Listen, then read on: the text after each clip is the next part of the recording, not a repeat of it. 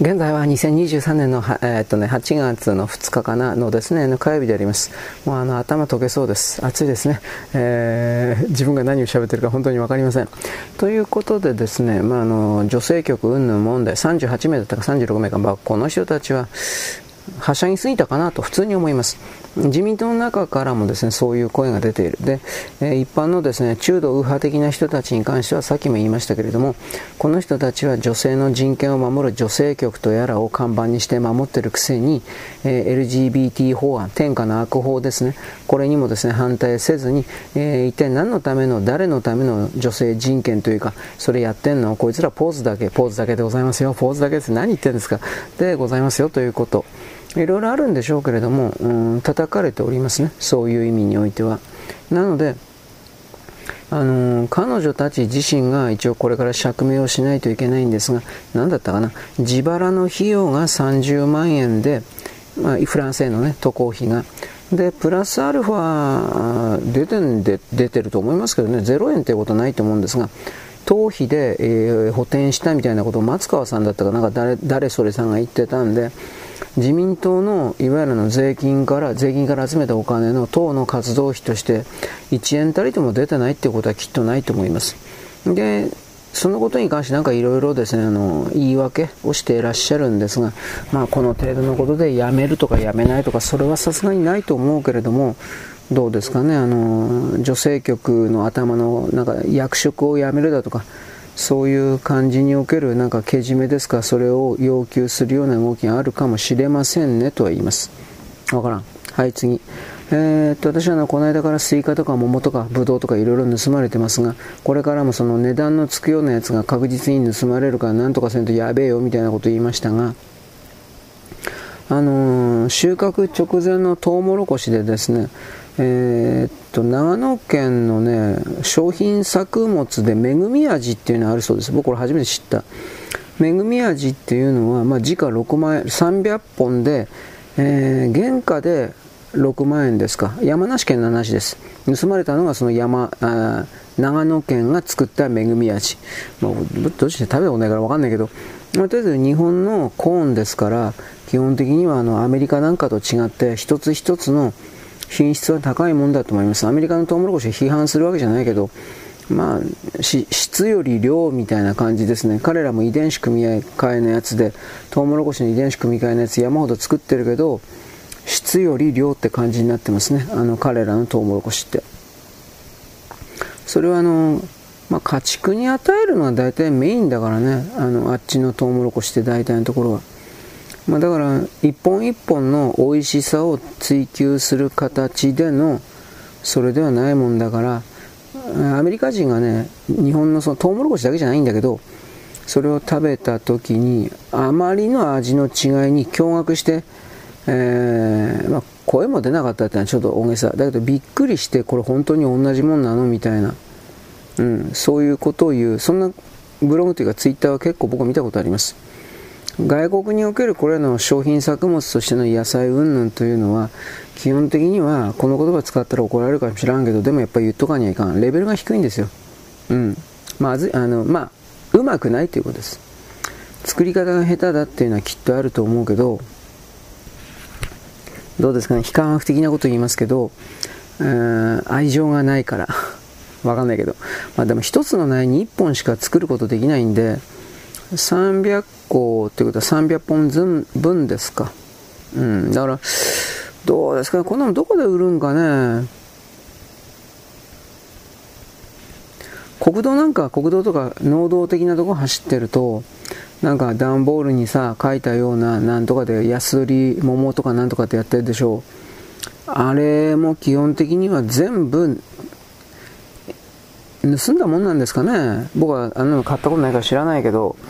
買った人は値段と違う、あのその看板と違うみたいな、そういうことを言った人も聞いたことあります。そもそもだけど、ああいうところで売ってるようなもんっていうのは基本的にはあのどういう系列のものかわからんから、どこでどうなったかっていうとわからんから買わんほうがいいんじゃないかなと僕は思うけどね。うん、もちろん盗品であるとかうんぬん以前にどんな毒物薬物的なものがあるかわからんじゃんみたいな、それであります。はい、次、えー、通販の巨大企業アマゾンですね。でこれあの日本に配送拠点作るっていうのは前から言われておりましたけど、あのこれなんでか知んないけど岡山県にこれ作るんだって。なんでなんでしょうかね。アマゾンジャパンですよ。アマゾンジャパン大体はいちねんかんで日本円で さんてんよんちょうえん、アマゾンジャパンでね。でこのアマゾンジャパンの配送拠点本部ってことでしょうね。今年のくがつまでに岡山市の北区というところで、まあ、作られるということです。これ地元のね、要は雇用が拡大するという意味で地元ではあの大騒ぎになってるんですが、まあ、この程度のことでは全国ニュースにはならないって感じですね。ヤフーの地方欄、岡山のニュースとかあの辺で載ってるっていうことなんですが、コストコなんかもそうだけど、まあアマゾンは確か時給高いんですよね。確かねせんえんかせんにひゃくえんぐらいなかったっけ、うん、でそういうところが出てくると地場産のいわゆる人が集まらないア、アルバイト的なものが集まらない、うんぬんかんぬんということでだいぶそのなんだろう問題になるぼやき節、そういう記事は僕は読んだことあります。でその後ででもなこと言ったってコストコにしたってアマゾンにしたって何百人も何千人も雇うことができるわけないから、だからまあねあぶれてくると思うけどねと僕は思いますが、はい、次、あの僕これこの動きあったけど意味わかんねえなと思ったんだけど、なんかワーナージャパン、これはあなたの方がご存知ですね。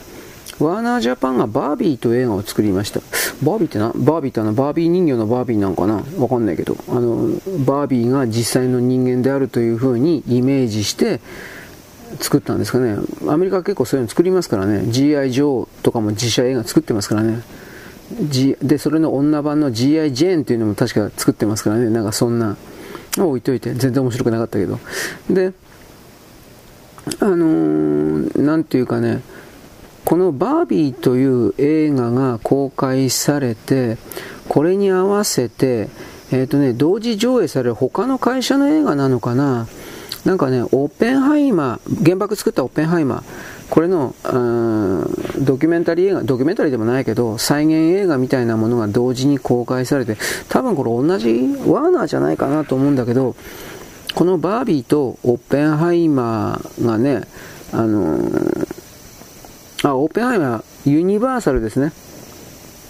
あのー、バービーはワーナーブラザーズで、映画のオッペンハイマーに関してはユニバーサルです。このふたつの作品を見るということを推奨する海外のファンによるムービメントっていうのが起こってるそうです。そんなもんあんのっていう言い方だけど、でムービメントが起こってるので、このオッペンハイマーとバービーのキャラクターふたつを利用してコラ画像か、コラ画像、そうしたものを TikTok を含めるさまざまなものに出しているっていう動きがあるんですけど、僕これ中国やってると思います。中国か韓国がやってると思います。これ明確にいわゆるあの日米離反のためにこういうのはシネマトゥデイでさんじゅういちにちあたりからこれあの出されてきた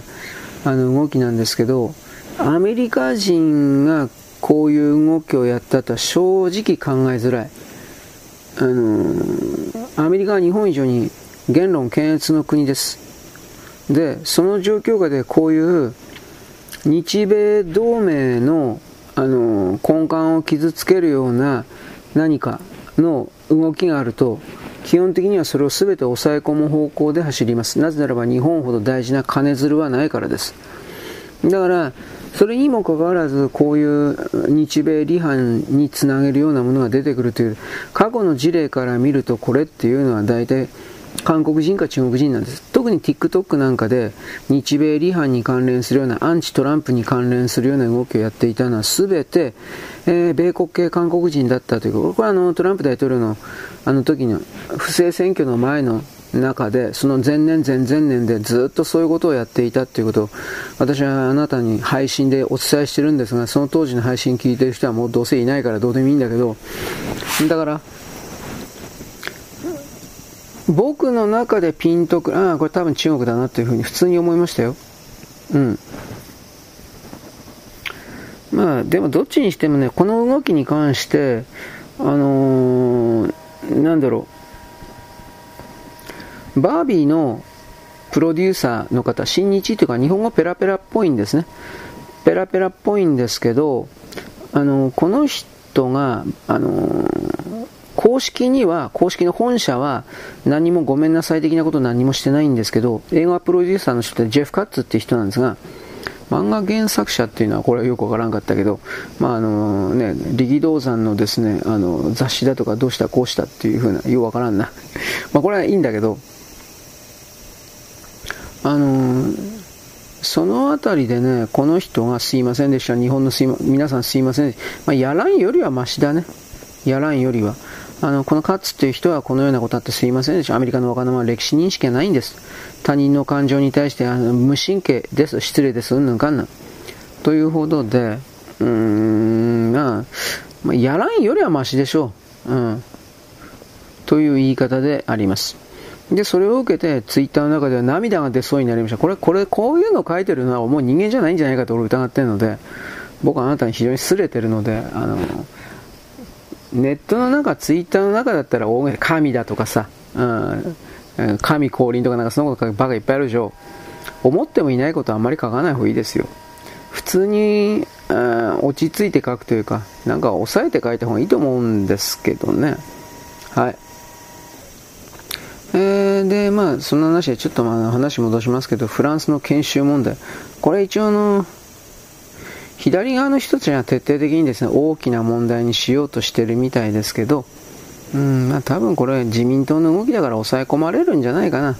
一応自民党の、昨日も言ったけどね、自民党の右側の人たちもこれ怒ってるけど、どっちにしたってこれも抑え込まれるんじゃないかなという気はしますけどね。うん。まあ ティービーエス なんてこれ反日の塊ですから、こいつら悪い悪いとかってやってますけど、でもそうは言うけど、共産党なんかも党費で党の金でフランス共産党、フランス共産党って今でもいるの知らんけど、なんかそういう系列のやつに会いに行ってる、フランスに遊びに行ってるだとかそういうことを山ほど他の記事では暴露されてるのに、彼らはそれに関してはだんまりですよね。だからそういう態度を続けるからあの人、あなたたちにはなんていうか信頼性がないんですよみたいなことを僕はちらりと言っておくわけです。でここであの挿入終わり、原爆の町、あのね町村ってやついるでしょ。僕は詳しく知らないんだけど、こいつは極左で、どう考えたってこの人頭おかしいなと思えるような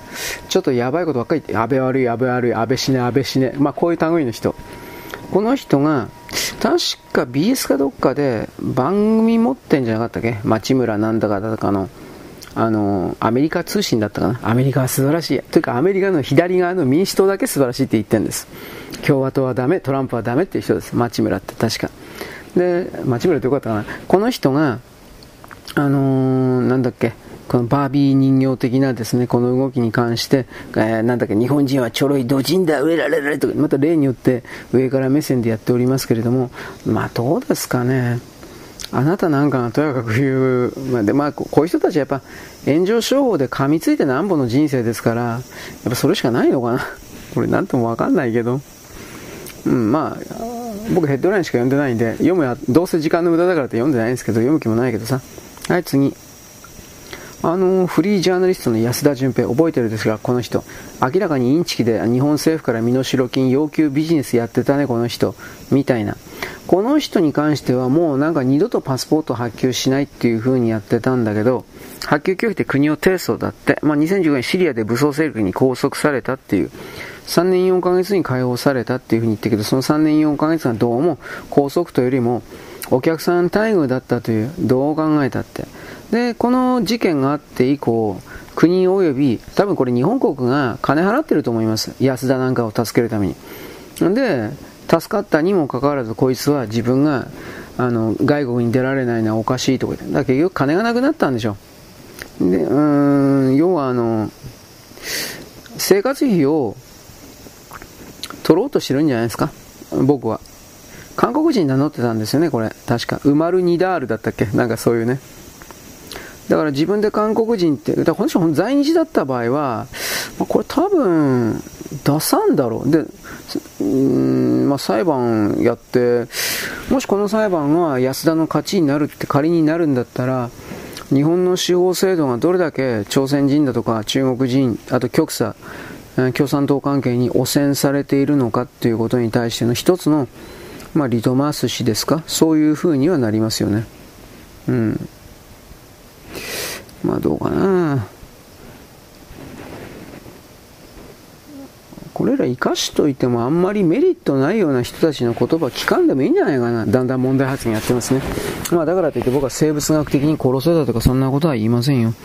まあそれ言っちゃったらもう本当はですね、僕はあの強く批判しているですね、タリバーンであるとかああいうのと全く同じなんか生き様というかになっちゃうんで、さすがにそんなことは言わんけど、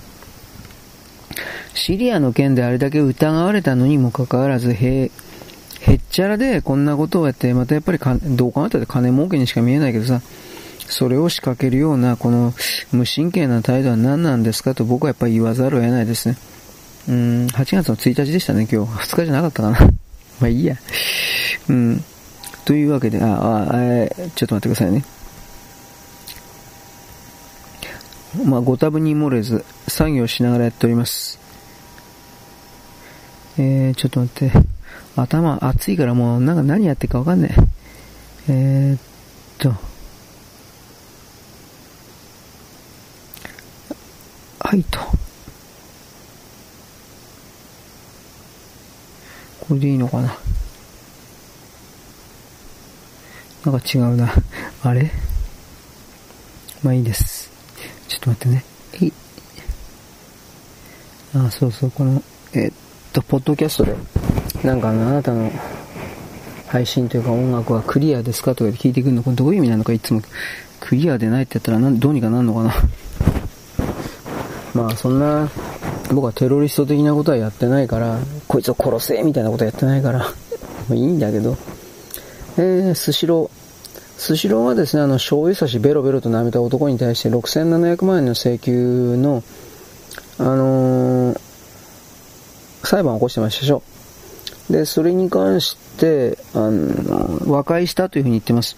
なんで和解したんですかね。取ればよかったんじゃないですかね。でもまあ、ろくせんななひゃくまんえんもちょっと取れないだろうと思うけどね。あとはなんかあのスシローの側が、えー、弱みがあったからって書くツイートしてる人もいました。 お, おとり広告なんかなんかイカサマやってたのスシローって。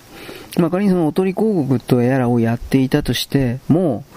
あのー、この寿司醤油ペロペロと、まあんまりとか全然関係ねえんじゃねえかなそれとこれとは話が別だから取れるんじゃねえかなと思うんだけど、どうなんかね。まあ こ, こんなもんは結局お金の問題だから、どうせ取れないという風に見切ったっていうのと、あとこれ以上この問題を大きくすると、ちょっと待って、スシロー全体のイメージダウンにつながるだとか、なんかそういう感じなんですかね。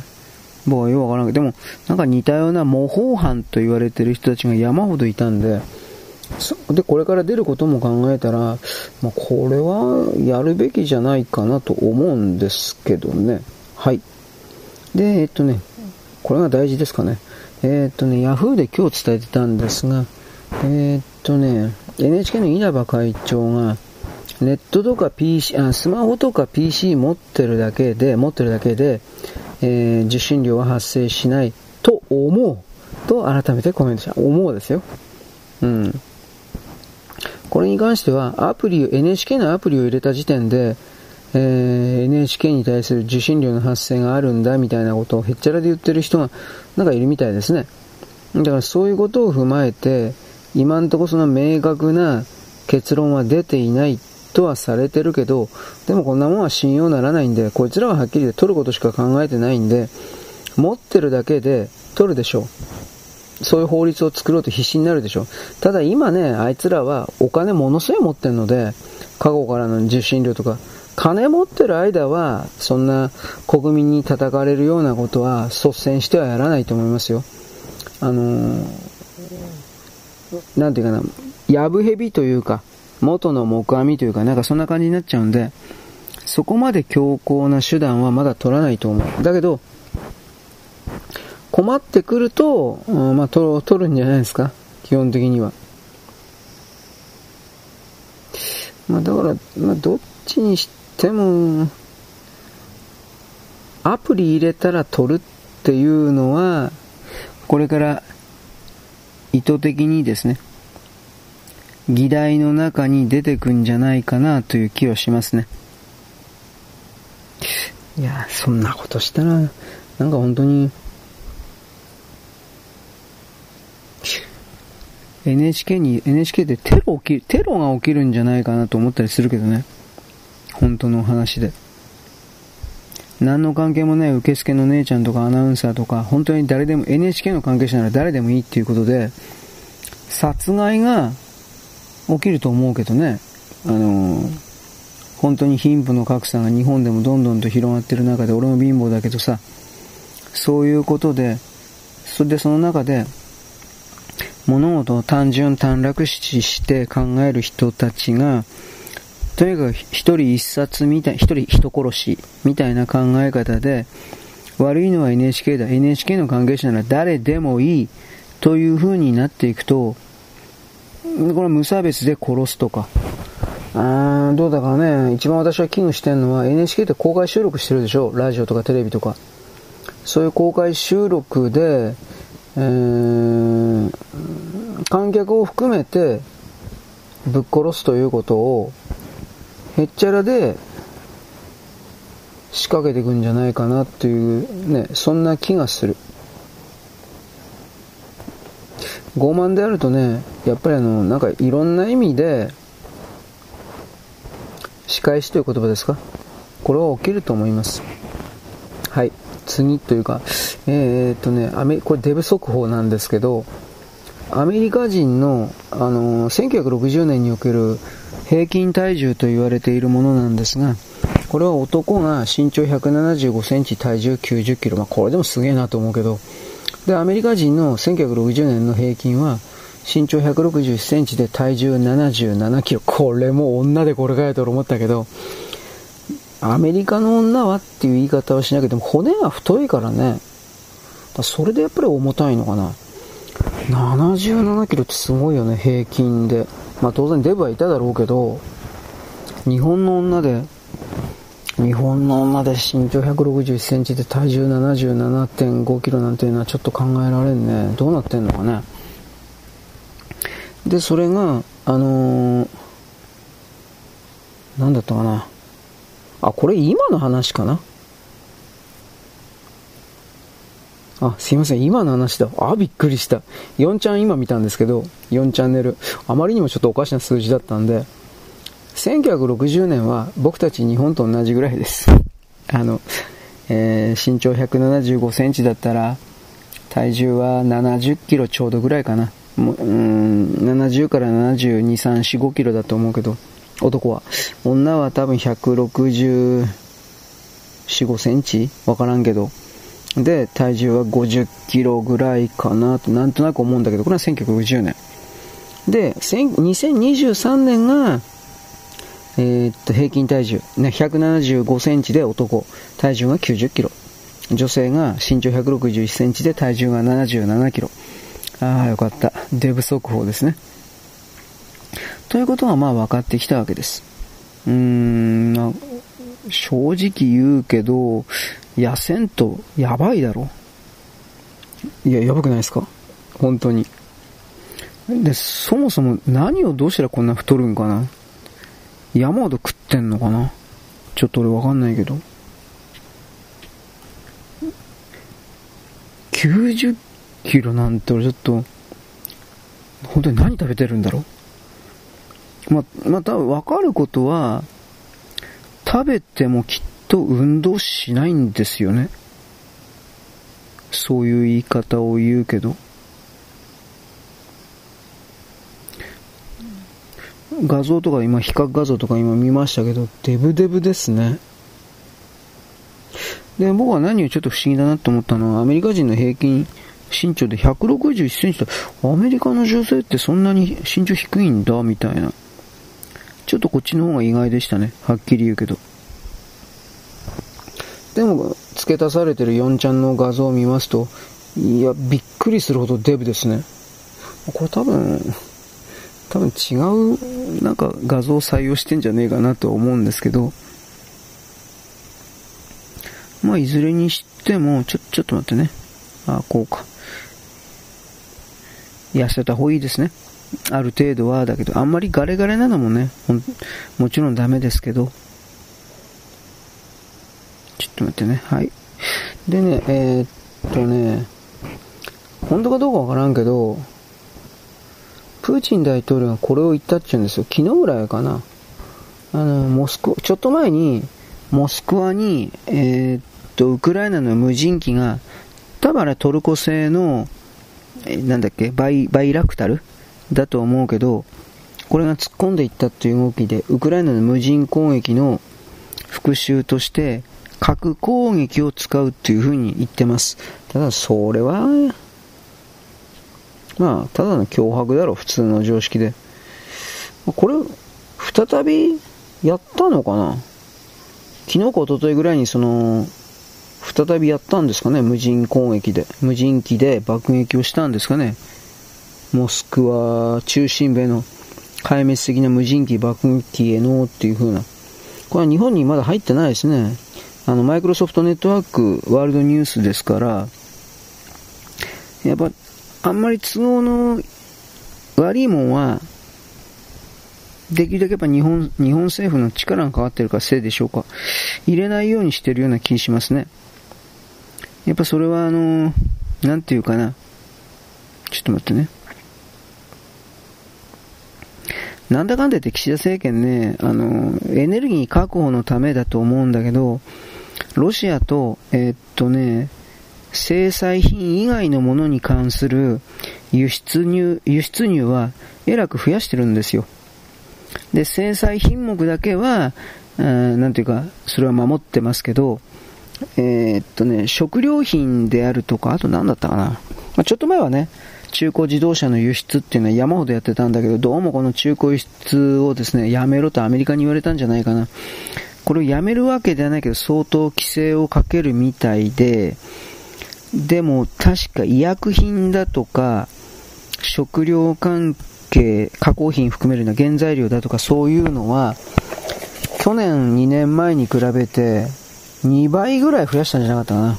輸入す、ロシアから輸入する分。で、もちろん、あのー、ちょっと待ってね。サハリンですか？サハリン、えー、サハリンツー、ユルジノスク、なんたらかんたら。ここからの天然ガスの輸入は全然止めてないし、逆に量を増やしたんじゃなかったかな。で、ここ、こことのつながりを維持、強化したいから、えー、っと、支払いをルーブルでやってんじゃなかったかな。じ、いや、この間ちょっとと、人民元でやれって言われたんだったかな。これだから今人民元でやってんのかどうか知らないですよ。サハリンの支払いに関しては。ロシアは今、どうかな、日本に人民元使わせることによって結果的に中国を忖度してるけど、ロシアとしてもあんまり中国を支えると自分の国の国土が削られる可能性が本当に出てきてるって知ってから、どうかな、日本にそこまでやるかな。まあ、とりあえず人民元で払えみたいなことを言っていたという記事は読みましたよ。に、さん、さんかげつぐらい前か。だから、うーん、でも本当に米国の制裁というもののみに、よいしょ、あの、乗っかってしまってるんだったら、もうサハリンからも撤退し、何もかもやめてるはずなんですよ。これは逆に増やしているということ。で、もう一つなんですが、これ決定的なのは岸田政権は、西側の価値観に従事て、あの、ロシア制裁を一見強めていますが、だけれども、えー、っと、ウクライナに協力すると言っても、殺傷兵器は、確かウクライナに渡してないんですよ。戦車だとか、飛行機だとかなんかそういう的なもの。で、この間弾薬を米国に、あのー、はん、まあ、ただではやらんと思うから販売するっていう形なんだろうけど、日本で保有、保有していた弾薬、弾を米国に売った、ただではないと思う、売ったという形で、これはなんでかって言ったら、米国の国内の兵隊さんが使う弾が、ウクライナにどんどんあの送っちゃってるもんで、本当になくなっちゃって、んで、それを追加する、というか補充するために、日本からアメリカに送ったという形だったと思います。で、これは米国は確かイスラエルとかそういう同盟、韓国からもだったかな、そういう同盟国からだいぶ集めてて、でそれを自分の国の中に、えー、補充しているという形で、でここで注意しなくちゃいけないのは、日本はアメリカに対してそれをやったけれど、えー、っとウクライナに直接やったわけではないわけです。つまり日本の送った兵器がロシア人の若者たちの命を奪うという事態は、今のところはあのー、そういう風になってないわけです。今のところは。でその動きをこれからも堅持する、続けるというのであれば、日本は思いっきり西側の価値観に従った動きを取っているんですが、制裁にも当然強く参加してるんですが、裏側では上手に、えー、付き合うというか、握っているというか、ロシアとをやっていると。で、僕はこれを汚いとは全く思いません。正しいと思います。ちょっと待って。あのー、戦争はもう終わるからです。明らかに続、続けられないと思います。あのね、安倍首相が狙われたもう一つの理由っていうのがあって、安倍首相がね、ロシアとウクライナの停戦の間に仲裁に入るということをどうもやっていたそうですよ。これはどっからどこまでっていう部分はあるけど、ロシア側の死者と会ってたんじゃないかっていうことなんですが、本当に会ってたかどうかは僕はわかりませんよ。うん、だけど、ある意味それは渡りに船ということになるでしょうね。ウクライナにせよ、ロシアにせよ。そういう核兵器開発だけ、まあ、これにすら、これにしたって本当にどっからどこまで本当っていうのはあるか、あるんだけど、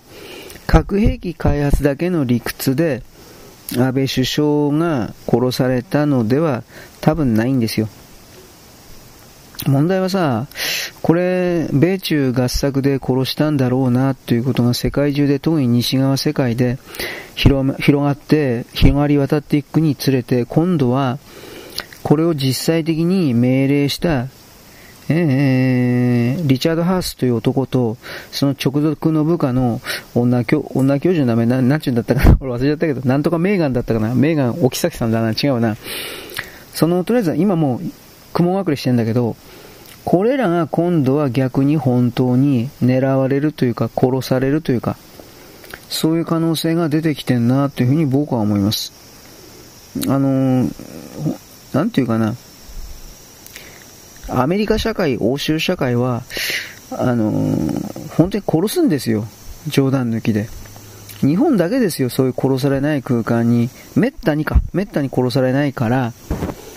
そんなことが起きるわけね。左の人たちなんかね、本当に都合のいいことばっかりいつも言ってるけど、いざとなったら自分が本当に殺されるんだという設定の中に放り込まれた場合、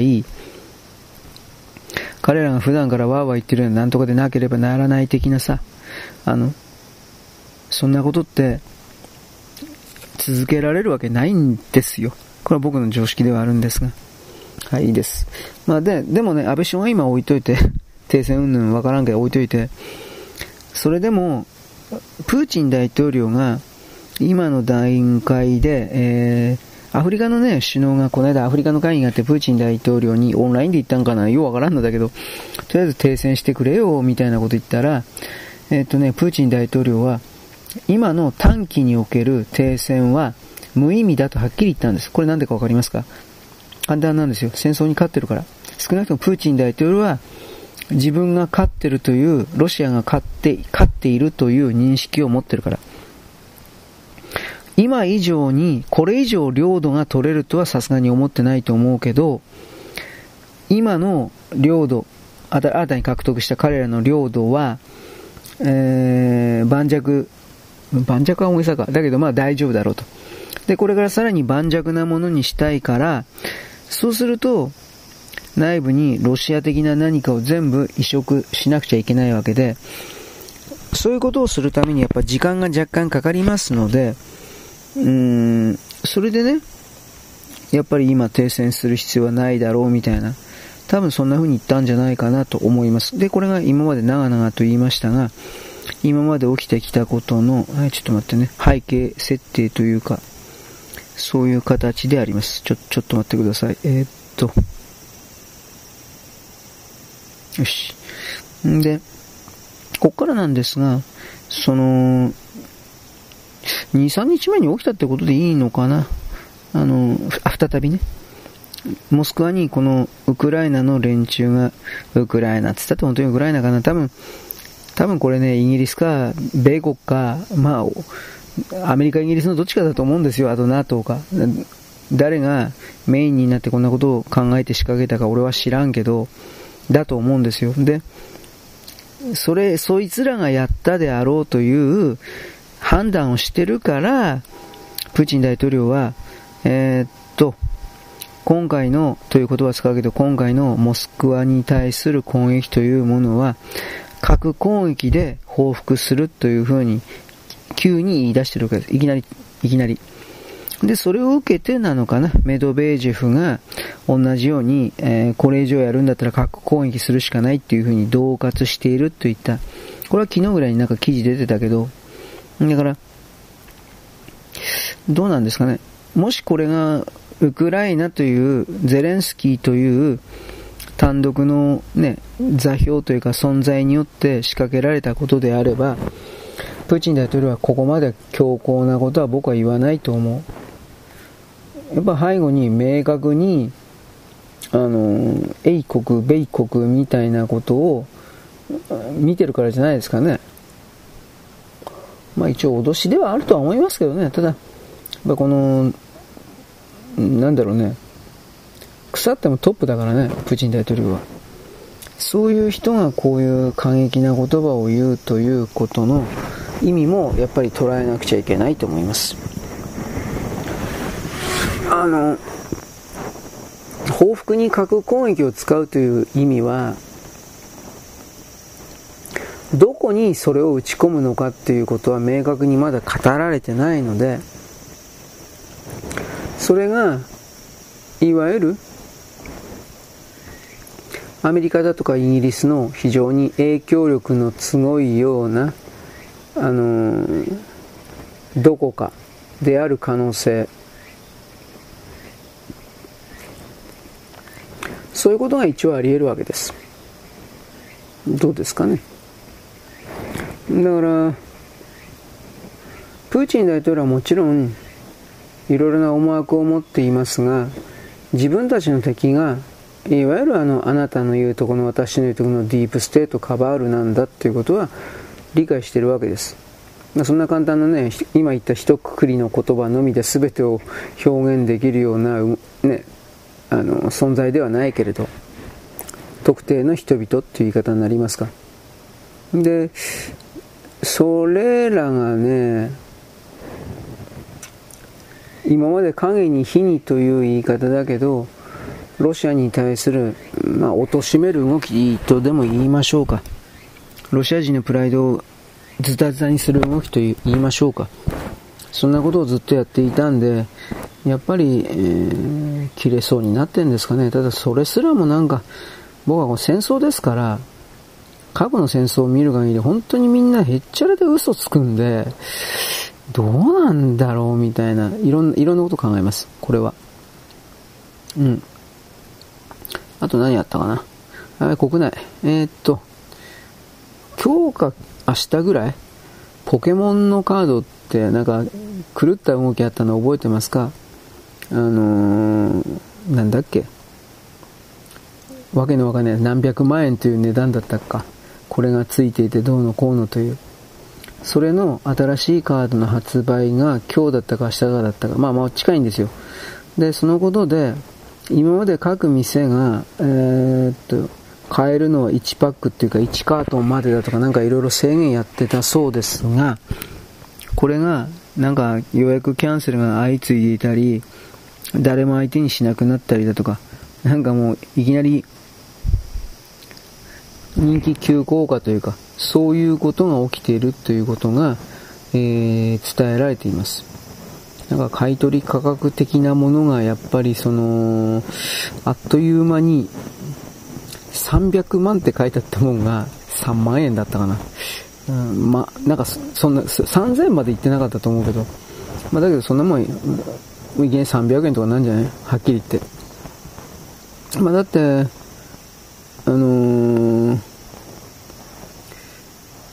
何が本物で偽物か全くわからんから、は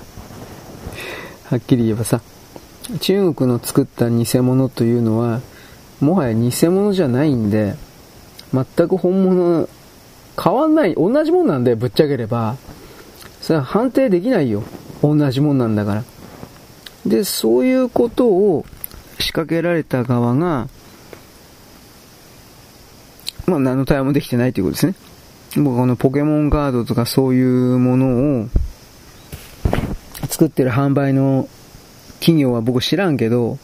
バンダイ？わかんないけど、まあ、でもバンダイにしたところ別にその偽物が仮に出たとしても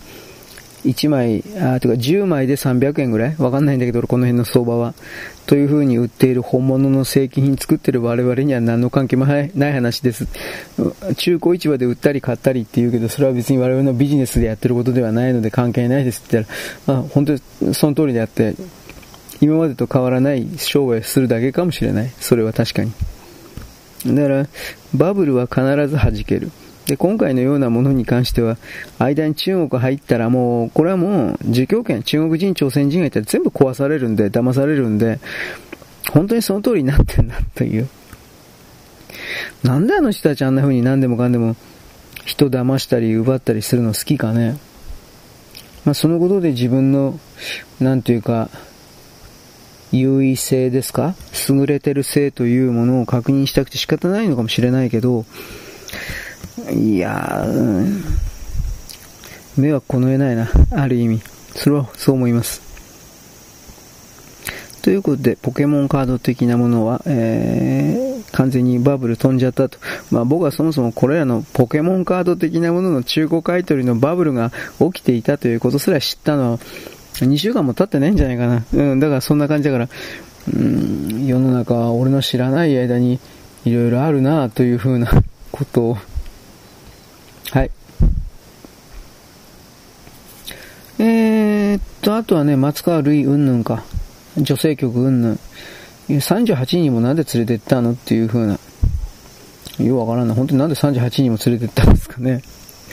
で、その後でさらに、まあこれ説明はこれで終わりにさせてもらうとか言ったそうですが、あのー、松川るいがね、子供連れてったらしいですね。これもうダメだな。あ、どこの一般企業で海外出張に子供連れてくんですかっていうこと。なんか子供連れてたらしいですね。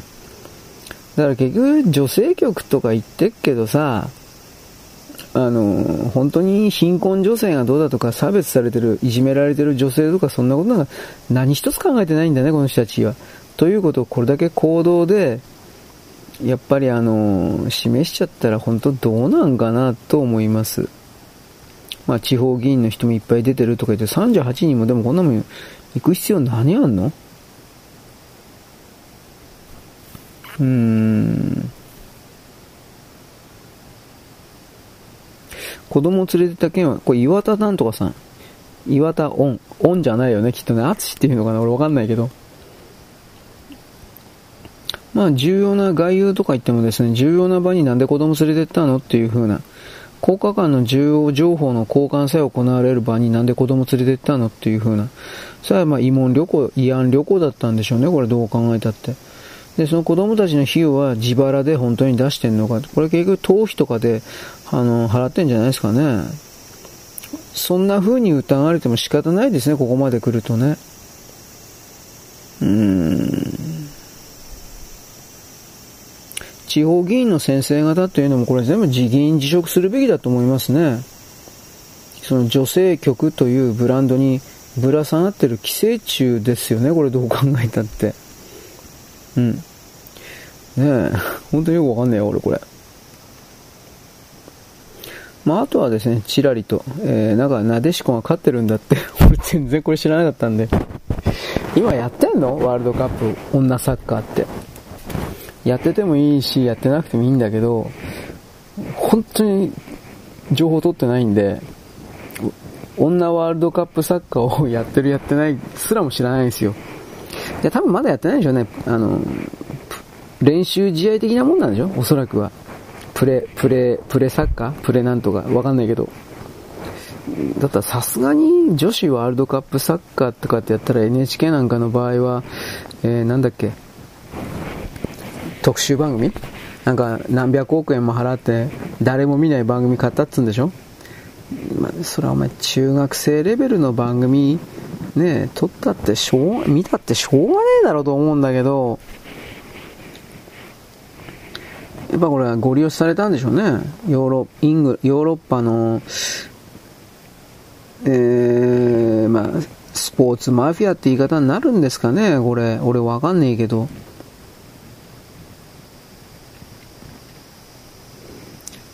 で今気になってツイッター見ました。一次リーグ新組って書いてあった。やってんだ、マジ全然知らんかった。そうか。まあ今日の僕にとっての最大の収穫は女子ワールドカップがやっていたというそれを知っただけでも最大の収穫かな。うん、でまあなんか首位通過をかけてスペインと戦ってさんたいゼロで勝ったそうです。いや本当にやってたんだ俺ほん誰もだってあの話題にしてないしニュースにもなってないと思うんで、えー、本当にこれやってんのということでございます。うん、あとはねえー、っとね何やったかな、ハンター・バイデンの少し前のほら、えー、司法取引がどうのこうのっていうのを僕ちらりと言って、司法取引で全部チャラになる予定だったと言ったけれどひっくり返された的な流れに関して何だったかな、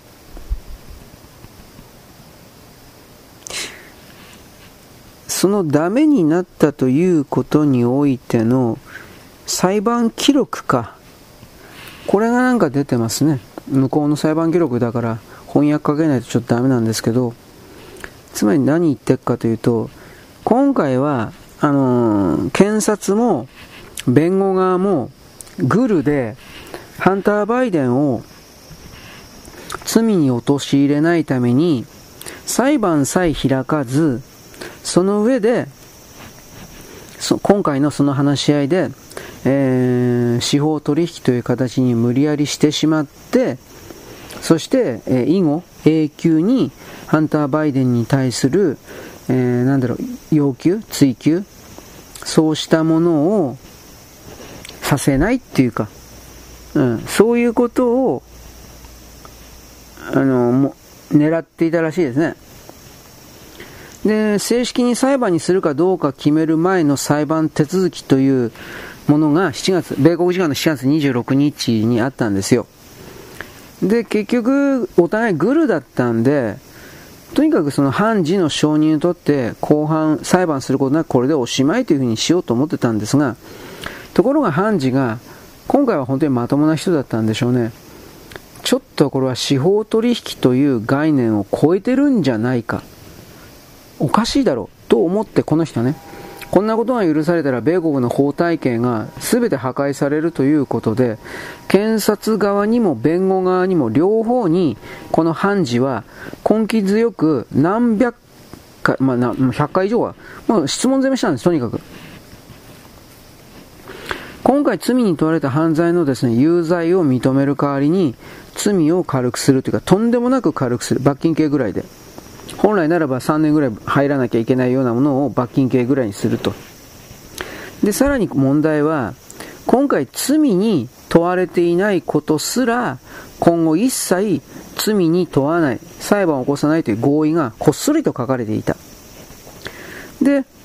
さ, さらにその合意というものは罪の軽減契約というものを別の文書にして、判事の承認はいらないというですね、罠、トリックを仕掛けていた。あこういうでも判事の側はこういう出された書類は全部見るんですよ、基本的には。真面目な判事なら。で明らかにおかしいと思った判事がこの両者に質問攻めを何回も何回も繰り返して、いろんな事例を言って、でもしあなたたちはこういうけど、もしもし仮にハンター・バイデンがこんな風になったらあなたたちはこれを認めるとか、もし仮にこうだったらどうなんだという風な仮定法を山ほど積み重ねて、ハンター・バイデンがねこれからも無実なんかという風なで、この、なんていうか、現在罪に問われてないけど、国民のみんなが知ってる、ハンター・バイデンという男の外国代理人登録法違反というものはあるが、これすら罪に問われないのか問わないのかと、検察に質問したわけです。ここまで具体的に言われて、罪に問わないと言っちゃうと、今度検察側の責任問題になるんで、この外国代理人登録法違反においては、その場合は罪に問うと答えざるを得なくなったわけです。で、検察側はこれ言ったもんですから、弁護の側は、ああ、自分たちに思うようにならなかった検察のやつは最後に裏切ったというふうに思ったわけですね。彼らはハンター・バイデンのあらゆる全ての罪が、麻薬常習であるとか女を買ったとか売買春だとか、それの全ての罪が消えてなくなるというふうに思ってたんだけど、おそらくもうそうじゃないんだというふうに認識を変えちゃったんで、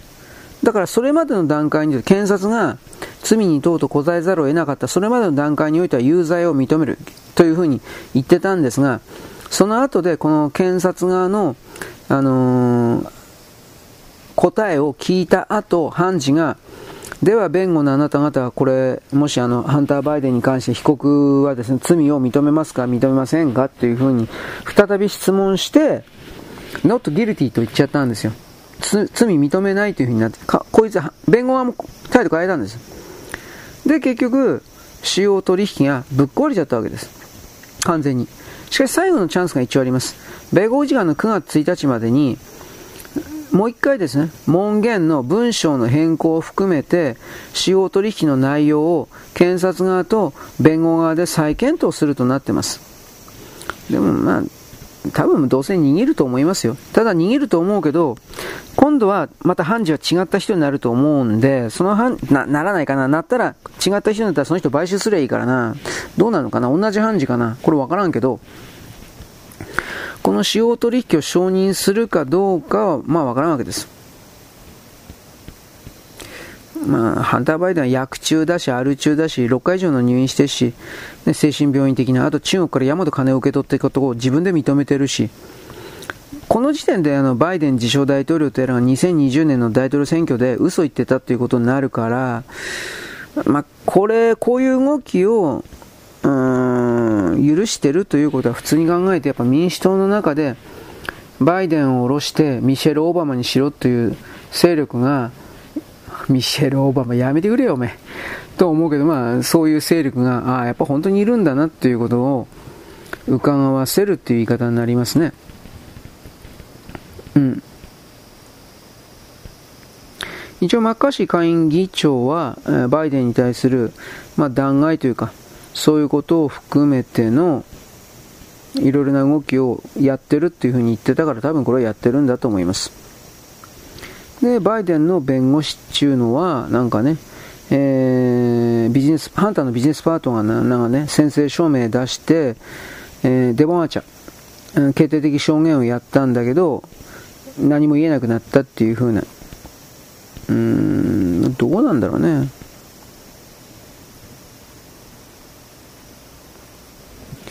まあ、だからってそれでも権力、それでも権力についてる側っていうのは徹底的に力持ってっから、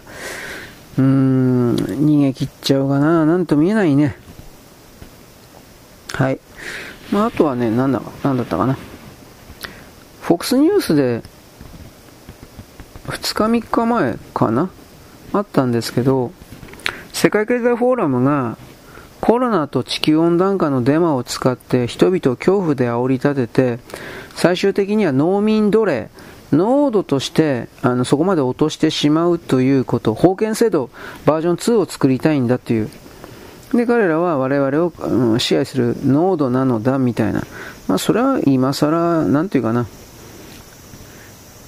今更言われんでも、中国人もそれをね、あの目指してるけど、共産党も欧米世界の中における自分たちが、あのー、自分たちは神の代理人じゃなくて神と思ってっからね、そういう人たちは本当にそれを人口削減を大きくやりながら、つまり人間の殺処分を大きくやりながら実現させようとしてるわけで、このことに関しては本当にね、早く気づいて、まあ、どうですかね。僕はあの昔のルーマニアのチャウシェスク政権というものがあのー、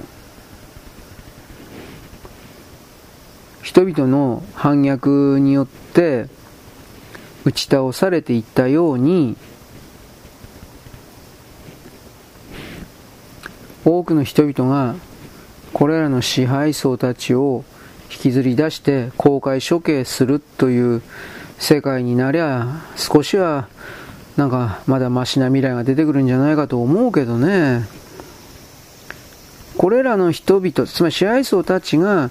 自分の立場というものを守るために、無人機と言われている領域に莫大なお金を突っ込んで、えー、投資をしてあの犬型のロボットだとかそうしたものを作ってるんだということを、まあこれ、ま、僕前に言ったと思うけどさ、そういうのを多くの人々がネタの一つでもいいから、うん、こんなことってあるわけね、こいつ気違いかこいつはみたいな、そういう気持ちを持っててもいいから、しかし一つの情報のパッケージ単位としてそういうものをあのちらりとでも知っておくべきだと思うんですよ。で、で知っておくべきためには結局それはそういうことあるんだけど知ってるみたいな形でもいいから、僕たちは何の力もないんで伝えるということぐらいしかできないけど、伝えることでこの庶民の中にこの支配層なるとんでもないやつらが僕たち普通の人間を本気で家畜にしようとしているというか、あのそういうことの設定概念だけでも、僕はこれは大多数の地球人類に、庶民なんだけどね、僕みたいなクズなんだけど、それに伝えるべき義務というかなんというか、それはあると思います。まあ、イーロン・マスクなんかはね、この中東で開かれたこの世界なんたら会議とかで、いやいやそれ違うからおかしいからみたいなことはちゃんと言ってんだけど、どうかななんて見えないけどね。まあ、私昨日あのイーロン・マスクもいわゆるあのビル・ゲイツみたいに支配層の側によって見出されたキャラクターの一つなんだよんかもしれんということは言ったけど、これは分からんけどね、なんとも言われない。でもあの絶望したり諦めたりだけはいけないことだという、その気持ちはありますね、はっきり言いますが。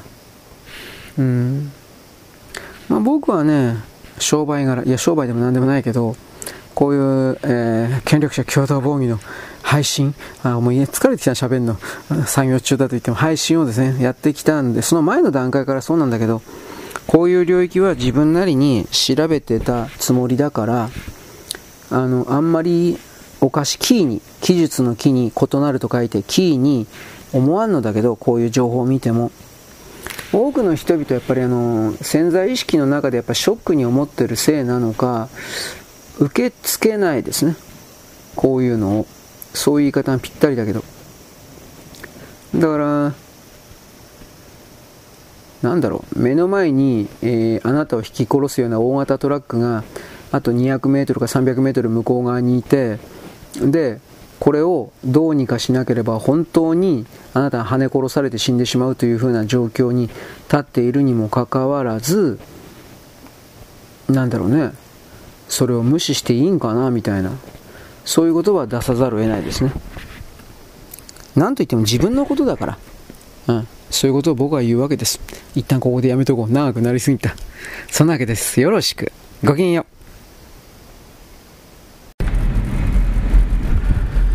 現在はにせんにじゅうさんねんのしちがつのですね、あ、はちがつのですね、ついたちの火曜日かなであります。えー、っとですね、ダボス会議とか、ああいうですね、世界試合をですね、本当に公然と堂々と言っているような人たちがですね、やっぱりこの人口削減、人間を殺すんだ、的なこととですね、ワクチンだとかですね、いろいろなものに関してですね、えー、もっともっと人間を殺さなくてはいけない、殺さなくてはいけない、殺さなくてはいけない、みたいなことを本当に言ってます。人口削減だよ、えー、持続可能、エスディージー というのはね、あのー、単に、これ言わないからね分かんないんですよね。 エスディージー というのはね、支配層が持続可能という意味なんですよ。でそのためにどうするのか、今はちじゅうおくいる人口なんですがきゅうわり殺すんですよ。きゅうわりごじゅうはち、ななじゅうにん、うん、ななじゅう最低ななじゅうにおくは殺そうというのが彼らの 目, 目標ですよ。本気で具体的にはごねんからじゅうねん内に、うんえー、僕たちはそんなもんをですね許していいんですかということを問われてるわけです、うん、いや僕は冗談じゃありませんよと一応言いますよ。はい、だから、うん、だからじゅうよねんごぐらいです。具体的な日付を言いましょう。にせんさんじゅうよねん後です。にせんさんじゅうよねん前後までにきゅうわり殺そうという計画です。大体のところなんだけど、だからその時に、えー、そのいちわりしか残ってないよんという地球なのか、半分せめて半分はという風にしたいのか、これが分かりません。もちろん僕は分かりません。ただし現行言われているのが じゅうはちパーセント という数字だったか にじゅうにパーセント という数字だったか、俺ちょっと忘れちゃったんだけど じゅうはちパーセント じゃなかったかな、どうだったかな、にじゅうにだったかな、にじゅうにだとちょっとほんのちょっとだけいいかな、あの未来見えたかななんてことも思うけど、うーんどうしようどうしようもないのが はちじゅうろくパーセント で、えー、なんとかなりそうなのは じゅうよんパーセント だったから じゅうよんパーセント よりもちょっとだけ、えー、良くなったよという風な形だったら多分じゅうはちじゃないかなと思います。これ昔俺言ったけど忘れちゃったわ。また未来は確定してないんで、俺が今その時点でこうだどうだとかって言ったところでですね、それもまあ決まったわけではないですからね、なんと言っても。はい、ということで僕はそれに向けてですね、人口が減りすぎるとあのどう考えたって文明は維持できません。でこの支配層の方々にしたところで自分たちだけは生き残れるみたいなことを言ってるけど、多分そんな甘いもんじゃないんじゃないかなというのが僕の立場ではあります。でじゃあ僕はあなたに対して何ができるのかというと、このような形の概念を伝えるだけです。こうしたいろいろな情報を伝えることによってそれが本当であるとか嘘であるとかの判断僕はできませんが、まあ、僕は大体僕が厳選した情報は大体本当になるんですが、えー、なんだろうね、不らちな人はですね、私だけは私だけはこういう大事な情報を握りしめていればいいのよという、こういうやつがいるんだよ。握りしめてどうすんだよ、お前みたいなチンカスが生き残ってなんか意味あんのかよ、え？という風な。しかしこういう人たちはですね、本当にもう心底クズなので、クズ中のクズなので、私は選ばれた人間だからこそこのような情報に私だけが近づくことができたのよみたいな、こんな考え方するんですよ。いやもちろんですね、それを表層意識によって自分の脳の中の言葉によって構築しているのではなく、それあればまだマシな方だ。それがなく潜在意識の隠れた見えないバレないところで私こそ特別よとかってやってるわけです。ゴミだな。いや俺もゴミなんだけど、ただ僕の美徳は美点はですね、僕ゴミなんですいませんときちんとあの言う、謝るところです、宣言するところですね、ね、それすら何してもいいのかっていうですねツッコミも当然あるんですが、やらんよりは僕はマシだと思っています。あの人を騙すようなことはしたくない、しませんというふうなことをとりあえずは前もって言うからです。はい、まあだから僕の言ってることは常に間違ってるっていうのは、あのー、当たってなかったら結果的に嘘ついて騙したことになるから、そういうことも踏まえて最終的にあなたが判断せざるを得ないタイムショック、なんだっけタイムショックって番組あったよね多分見たことないんだけど、あの自殺したと誰だっけ、田村二郎だったっけ、田岡二郎だったっけ、なんか、なんかその人が、えー、司会してたんじゃなかったっけ、違ったかな、ね、昔の僕はね YouTube なんかの動画で見ましたタイムショックとか、えー、今、今は多分ないと思うけどクイズ番組、はい、昔なんかクイズ番組ああいう感じのさんじゅっぷん枠ぐらいのクイズ番組、さんじゅっぷんからいちじかん枠か結構あったそうなんですけどね、なんでなくなっちゃったんだろうか。一説によればそのクイズ番組のプロがあのだたくさん出始めて賞金をひゃくまんえんとかあの独り占めするようになったからだとか、まあ、同じようなやつがいつも優勝するから、あーなんだろうね、視聴率が下がったということなんかね、まあ、どんなもんにしたって番組が終わるというのは視聴率が悪いからということなんで、視聴率が悪くなるというのは大体のところ、まあ、マンネリが原因ですから、うーんどうだろうね。そもそも俺テレビ見ないから今クイズ番組的なことをやってるのかどうかということは知らないんですよ。あのー、ツイッターなんかで回ってくるのは東大王東大王って何、まあまあ、そう、そういうクイズをやってるということぐらいは知ってるんですが、えー、やってんの知らないんですよ。これもだんだん今言ったようなクイズタイムショックでよかったかな、タイムシャックみたいな、これは知らないです。やってんですかっていう方、各局一つ一局に一つか二つぐらい、一つかな最低でも、あのそういう看板クイズ番組を持っていた時代があったそうです。昭和の時代ですね。はい、本当にどうでもいい話でした。えー、なんだろうね、昨日私はツイッターのイロンマスク、イロンマスクがですね、えー、これもともと何言ったの、うさんくさいやつなんだよこいつはというふうなことを言いました。で、そのことにおいて米国の中のメディアはですね、いやイロンなんかそんなの大したことねえよというふうな記事、これは定期的に上がってるんですよ、ああいうのって本気で。で、それらの情報の全てが正しいとか正しくないか僕分からんけれど、あのー、人の伝説というか経歴はイメージによって作られるというか、金で買えるというか、後でどれだけでも設定によって書き換えることができるんですよ。イーロン・マスクという人はそれの典型的な人だと僕は思っているので、彼が例えば天才的あの技術者であるとかうんぬんかんぬん、僕はそんなこともっとないと思っているので、本当のことを言えばそれすらも彼のあの中であの書き換えたというか作っていった物語の一つでしかないんですよ。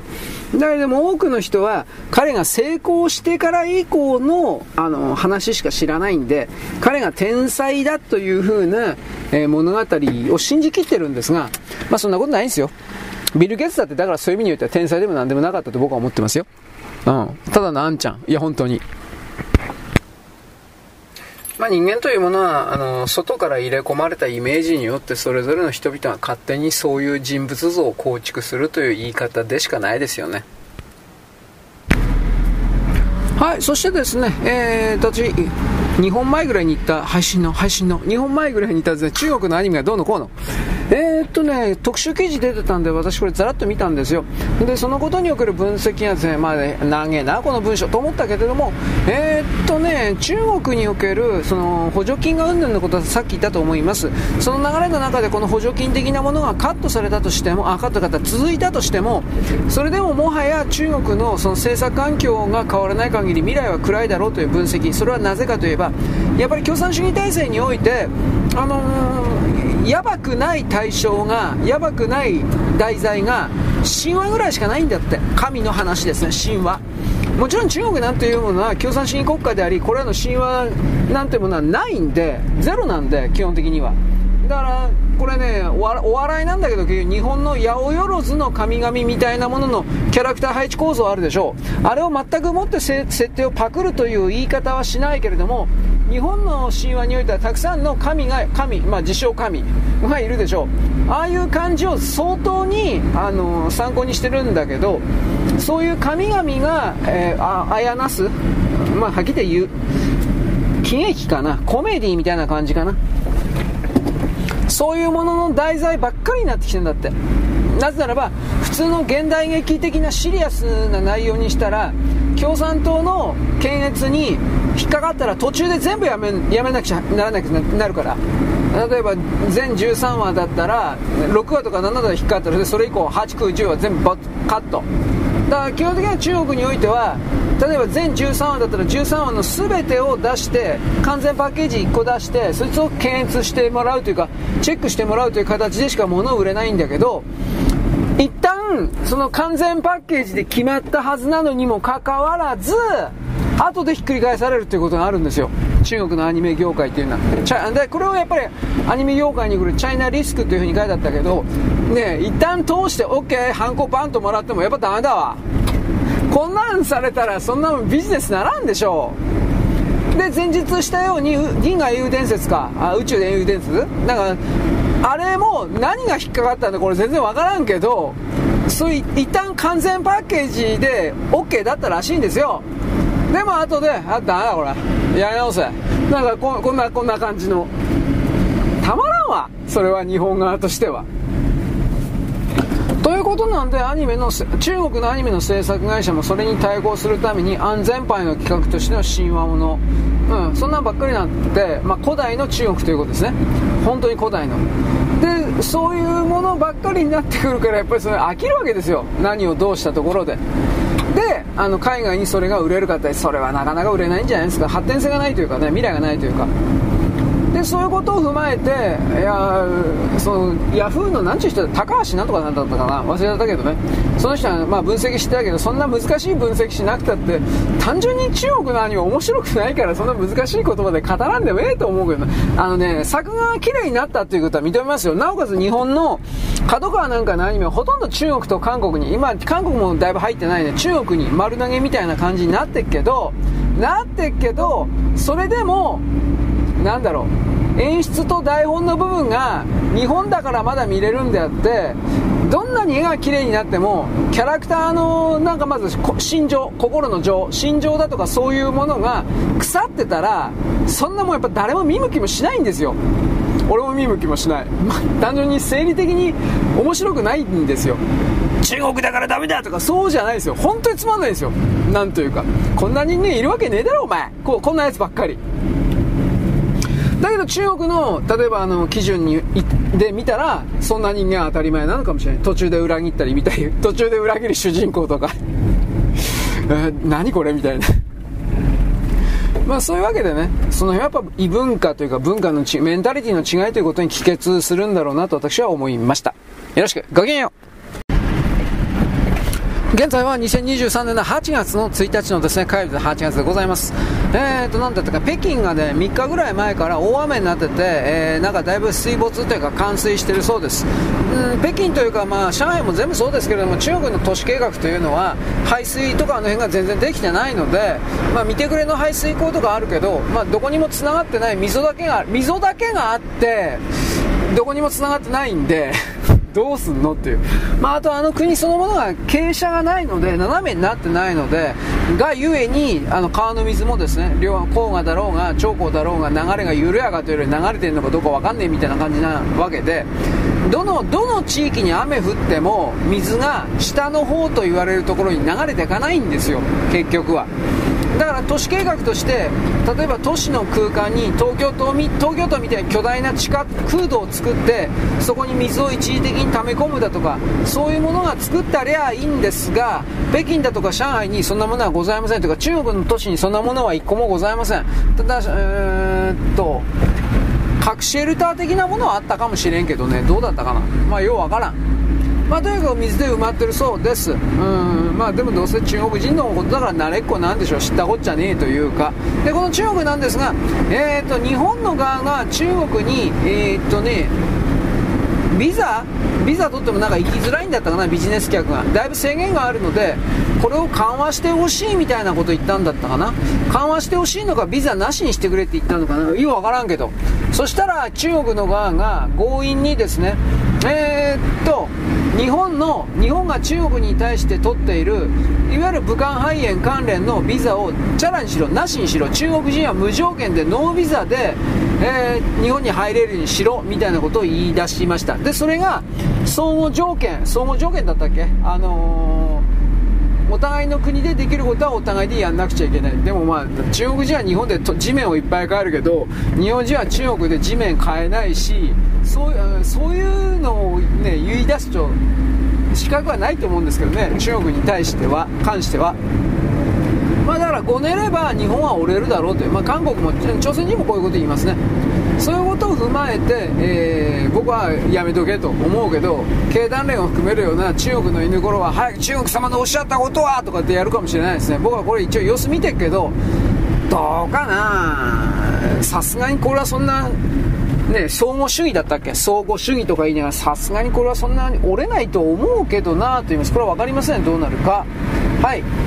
次はね、韓国のねシオンの ひゃくパーセント 韓国シオンの韓国人向けにチェーン展開している回る寿司屋さんかなんか回ってないかもしれないけど、えー、店名がミカドという寿司屋がね、韓国 ひゃくパーセント 資本で韓国人が全部経営してる寿司屋ミカド、これがなんか中東だったか外国にですね進出する、素晴らしい、韓国人は素晴らしいよ、ホルホルホルとかなんか喜んでるという記事見ましたが、ネイバーだったかな。そもそもミカドっていうミカドって何か分かってるんですか、天皇なんですけどお前らだから天皇のことを日能とかって読んだりして、貶めること辱めることばっかずっとやったくせに店の名前はミカド使うんですか、何考えてんのバーカ、いやバカなんだけど漢字読めないし、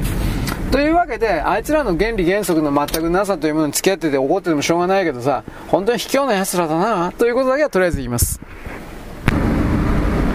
はい。でですね、まあいろいろあるんですけれども、すっかり忘れちゃったな。ああ、そうそうそう、インテルインテル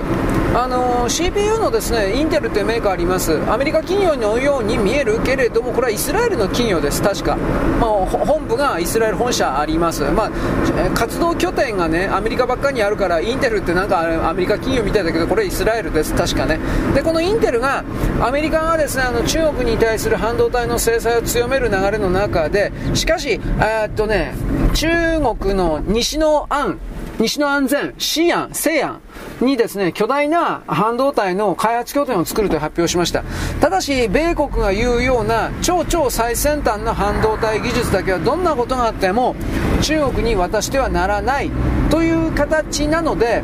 えー、いち世代前かに世代前ぐらいの半導体という言い方になりますが、これらの生産拠点を作るという、これは米国のマイクローンであるとか、あと アイビーエム もそうだったかな、まあ、そういうような形の人々も最先端の工場は作らんけれども、に世代いち世代に世代前の工場は中国に作るということを、まあ、やっぱり発表してるんで、バイデン自称政権の言う通りにはなりません。結局西側世界の儲けるものはもうこれしかないからです、基本的には。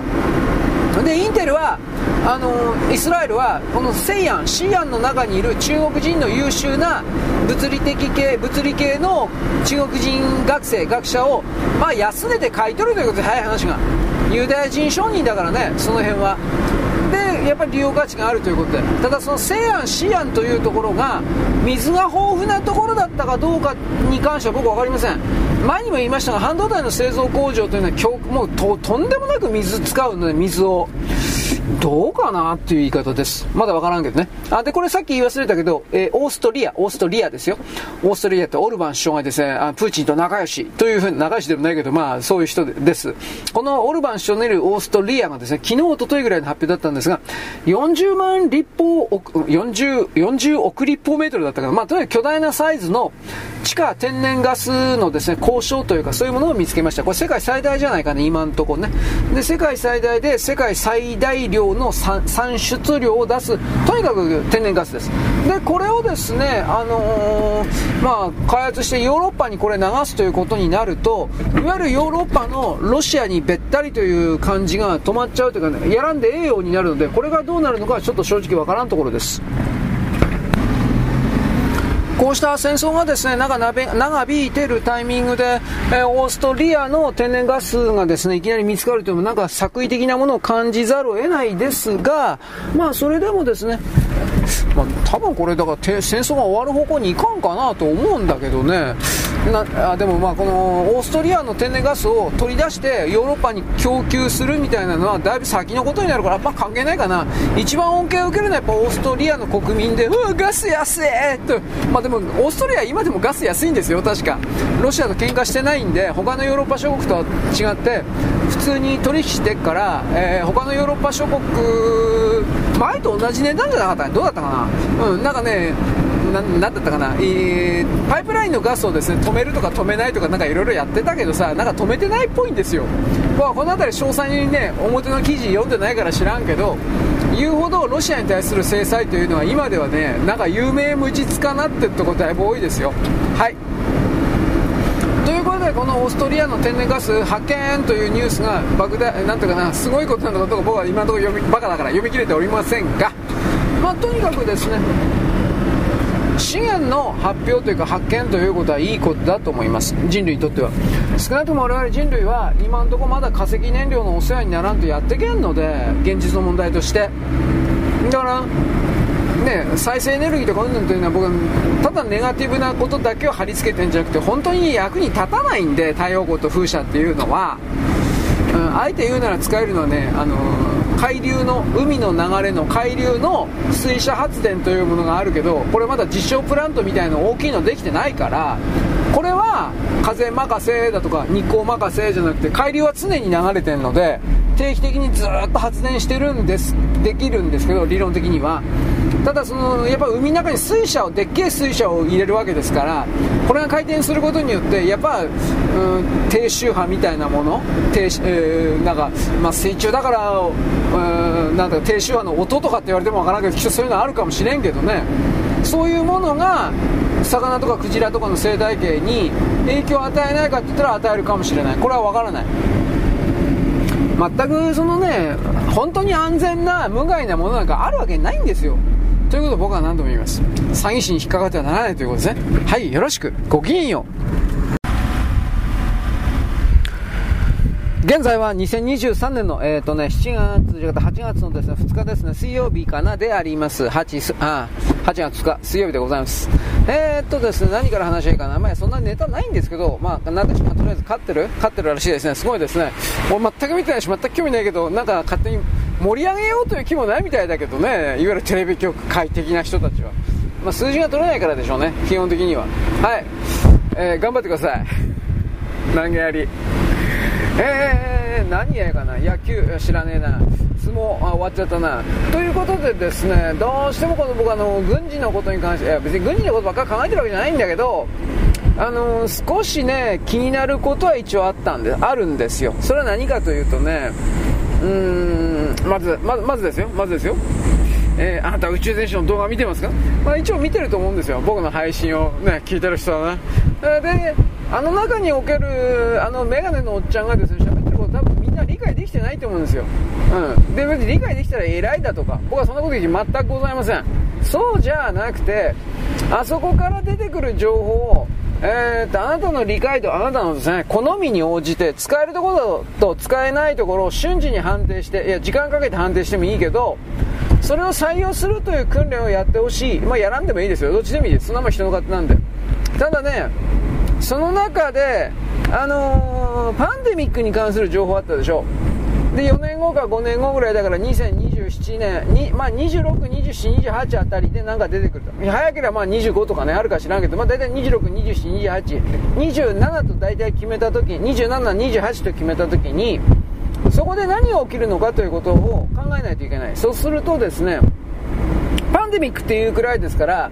新しいウイルスなわけです。少なくとも既存のウイルスではないと思う。既存というのは コビッドじゅうきゅう ということです。で、コビッドにじゅう とかにじゅういちに関しては、えー、少なくともそれを製品化している、大量製品化、大量生産しているという言い方は私はしませんが、その元のベースとなる種、シーズ、えーまあ、原型、現物、これはもうあります。このことに関しては僕はにせんじゅうきゅうねん、にじゅうねんあたりで山ほど言いました。じゅうきゅうねんあたりかな。うん、あのー、ね、ビル・ゲイツ、ビル・ゲイツがですね、まあ、特許を取ってるだとか、この コビッド シリーズのいち、に、さんって言われているものに関する中国からアメリカに亡命した科学者が、えー、っと、なんでか知らないけど、これは シーディーシー がですね、特許を持ってるだとか、ビル・ゲイツが特許を持ってるだとか、その辺の話をしましたが、とりあえずこの中国人科学者は行方不明という風になったけど、まあ殺されたんでしょう、という話をしてました。だからこの コビッド シリーズの コビッド シリーズっていうのは、あのー、にせんにねんでよかったっけ、 SARS とか MERS とか言っていたでしょ。 SARS と MERS か、 SARS と MERS、 これの派生系なんですよ、延長系というか。 SARS、MERS をさらに、あのー、改良していったのが コビッド なんですよ。大きな、うん、捉え方で言うんだったら、誰が改造して、もちろん人民解放軍ですよ。なんじゃ中国舐めちゃいけないんですよ、ということで人民解放軍なんですよ。僕はこれは多分まあ間違いねえだろうなと思ってます。なぜならば、あのー、シャトルバスという概念、私はあなたに何度も言いました。えー、全く違う種類の、例えば例えば、えー、そうですね、人間のウイルスの中に例えばコオロギのウイルスを入れ込むなんていうことは普通はできません。拒否するからです。当たり前なんだけど、どっちも、どっちのゲノムも。だけどそれをシャトルバスということ言葉の通りに、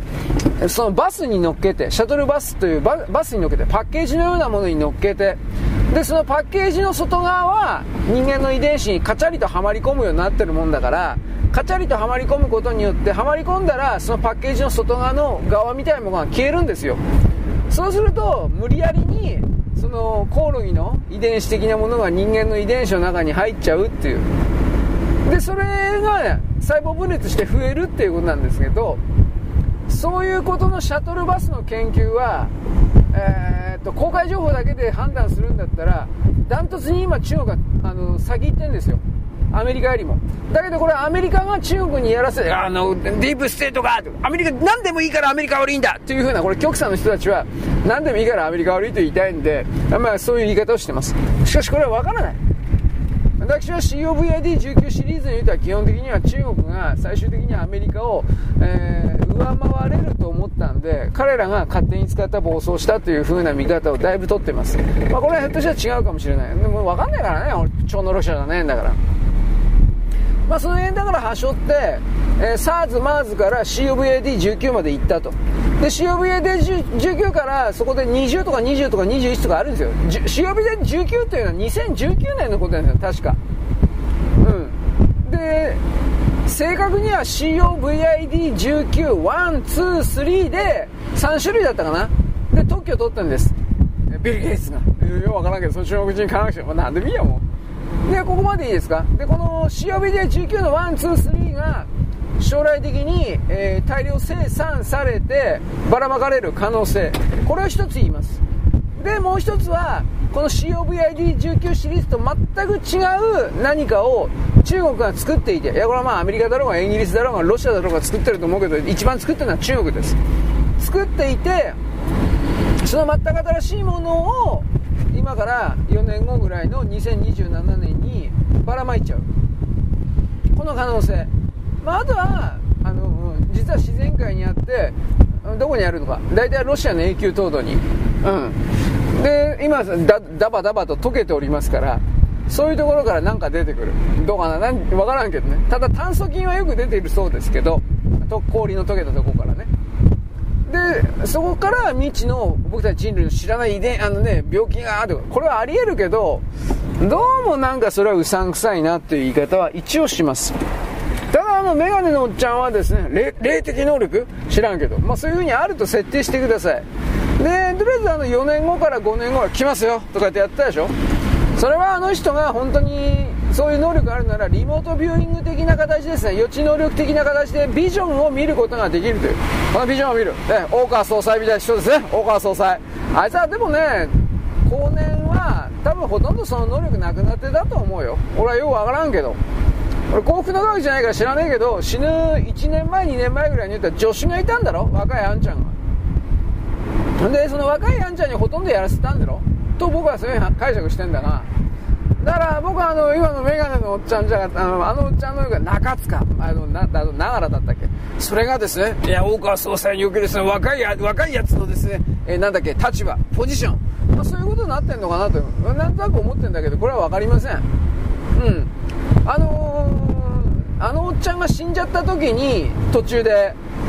あの肉体だけ提供するのがあのマガラ、マガラ中塚ながらだったか、ながらと中塚か、そのふたりのあんちゃんなのかもしれない。なぜ私はこんなこと勝手に決めつけるかというと、 な, な, なんですって霊能力あんの、うん、なんか守護霊様がどうのこうの、つまりそういう系統のやつなんでしょう。まあ僕の知り合いでそんなやついたら縁切るけどねお前大概にいい年くれてそんな嘘つくのやめろよ、こういうふうに思うけどね。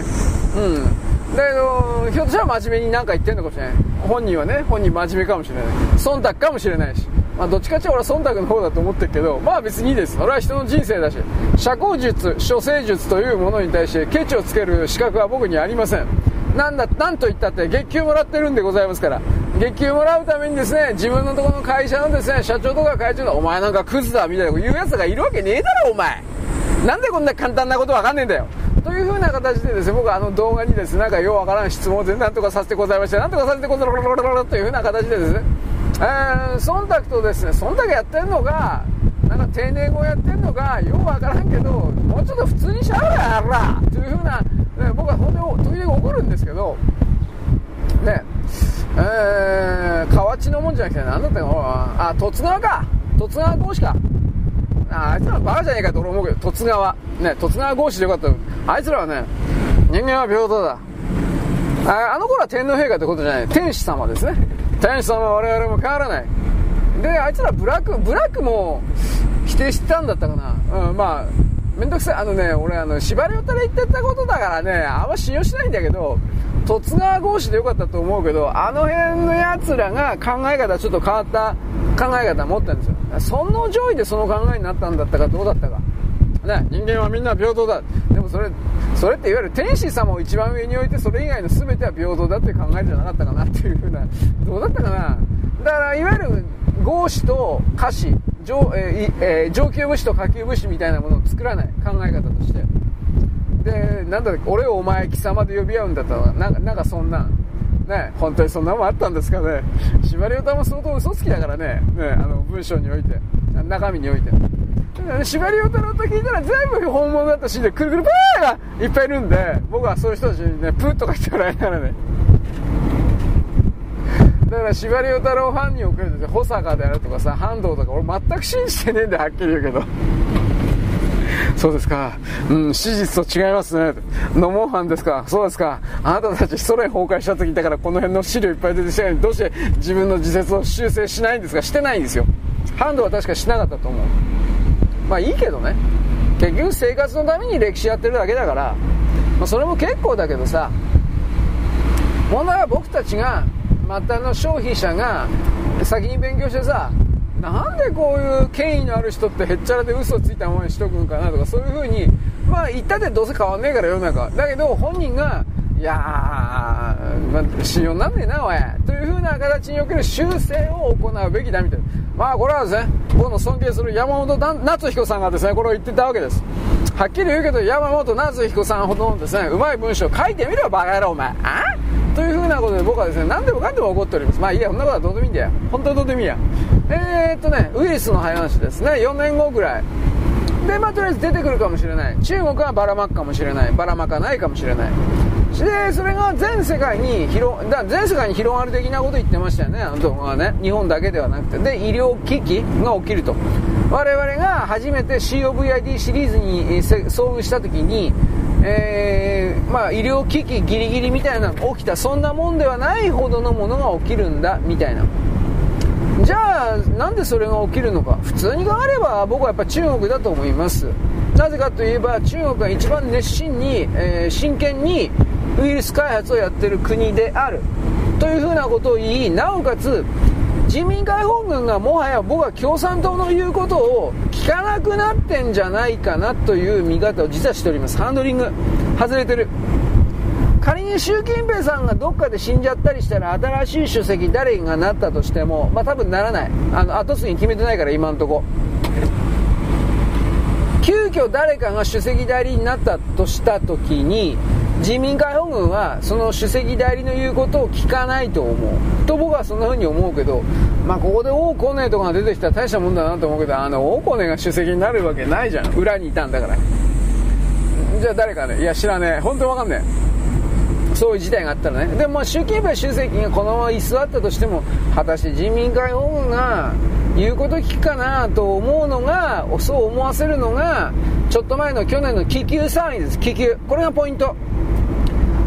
コビッド の時は春節と春の節ですね、春節というものを使い中国人の肉体を使って世界中にこれをばらまきました。あ、わざと決まってます。だから武漢市であ私はあの中国軍がばらわざとばあのまいたと本当に思ってます。そうしないと中国人を苗床にできないんですよ。中国人、ばい菌の体にいっぱい保有した数を増やさなければ、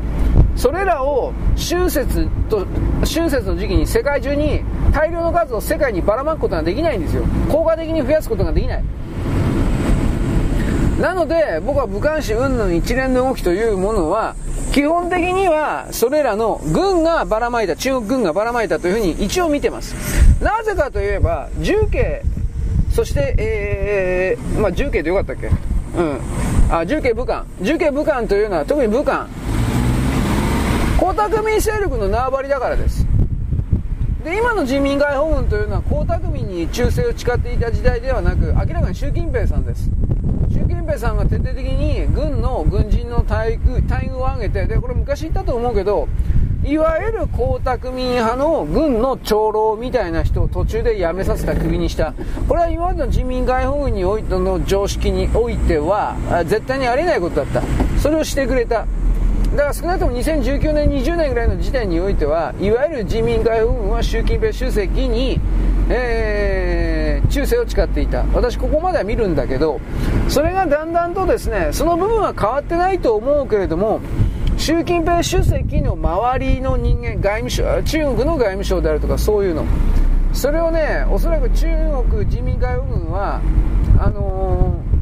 ー、カンカンカンカンということは分かりますか、まああのー、王様の周りにいる悪い家来たち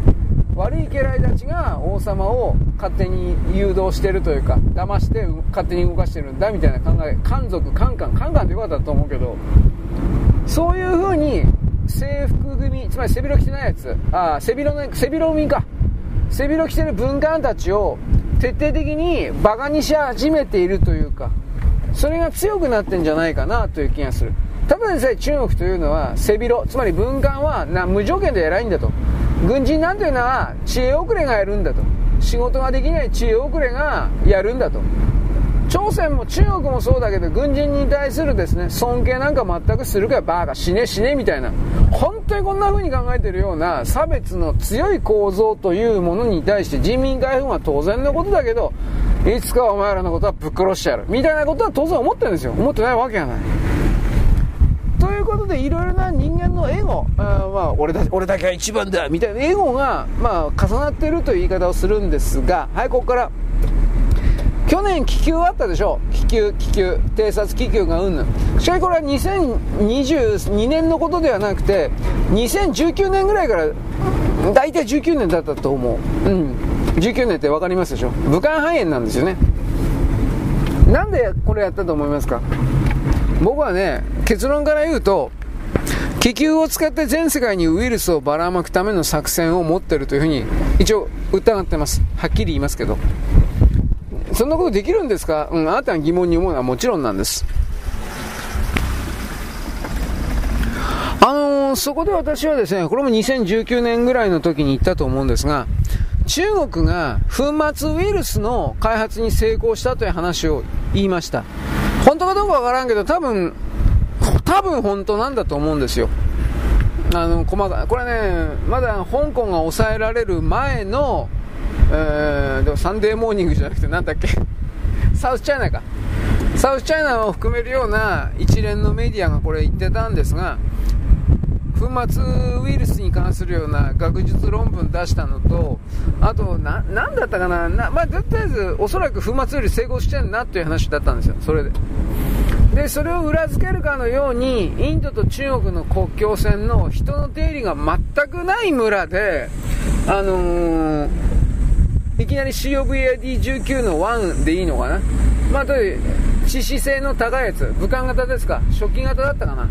こいつが人の出入りほとんどでき出ないあの僻地の村の中でいきなり発生したんですよ、確かで。えー、っとねさんじゅっキロぐらい離れたところに中国軍がいたんじゃなかったかな、部隊がインド、インド軍とつばぜり合いしてたんだったかしら、なんだったかな、で睨み合ってたんだけど、なぜか急にねバックしたんですよ、その国境紛争地域からさらに、 にごじゅっキロぐらいバックしたんだったかな、まあ、ちょっとキロ数いい加減なんだけど、でそのバックした次の日だったか次の次の日ぐらいからおかしいこと始まったんですよ、確かその村で。で僕が思ったのは、あ、まずこれドローンで巻いたんだなと思ったんですよ、その時は。僕それ言ったと思います。その時中国軍はいろんなドローンのタイプを試作して実戦に使ってますが、もちろん夜間で使えるような音のあんまりしない潜入偵察目的のドローンとかも当然持ってます。そういうものを使って散布したんだろうなと思いました。散布、えー、なんか農薬無薬みたいなビヤーとか言ってで、僕はその時まだ空あの粉末ウイルスとまではいかんけれども、農薬まくドローンとか見たことないですか、動画とか含めて。なんか白い霧状のね水滴というか水分、これ出てるんですが、ああいう感じに水溶液水溶液にしてばらまいたんかなというふうになんとなく思ってたけど、それが粉末の可能性も一応あるなとは思いました。あのね、水溶液だった場合ね、気球にそれ搭載してビャーとか言ってばらまいたところ、地上に届きませんよ。あ、だっていちまんメートルぐらいのところ飛んでるんでしょ、確か。うん、地上に届くわけやない。ジェット気流でどっか行っちゃうよ。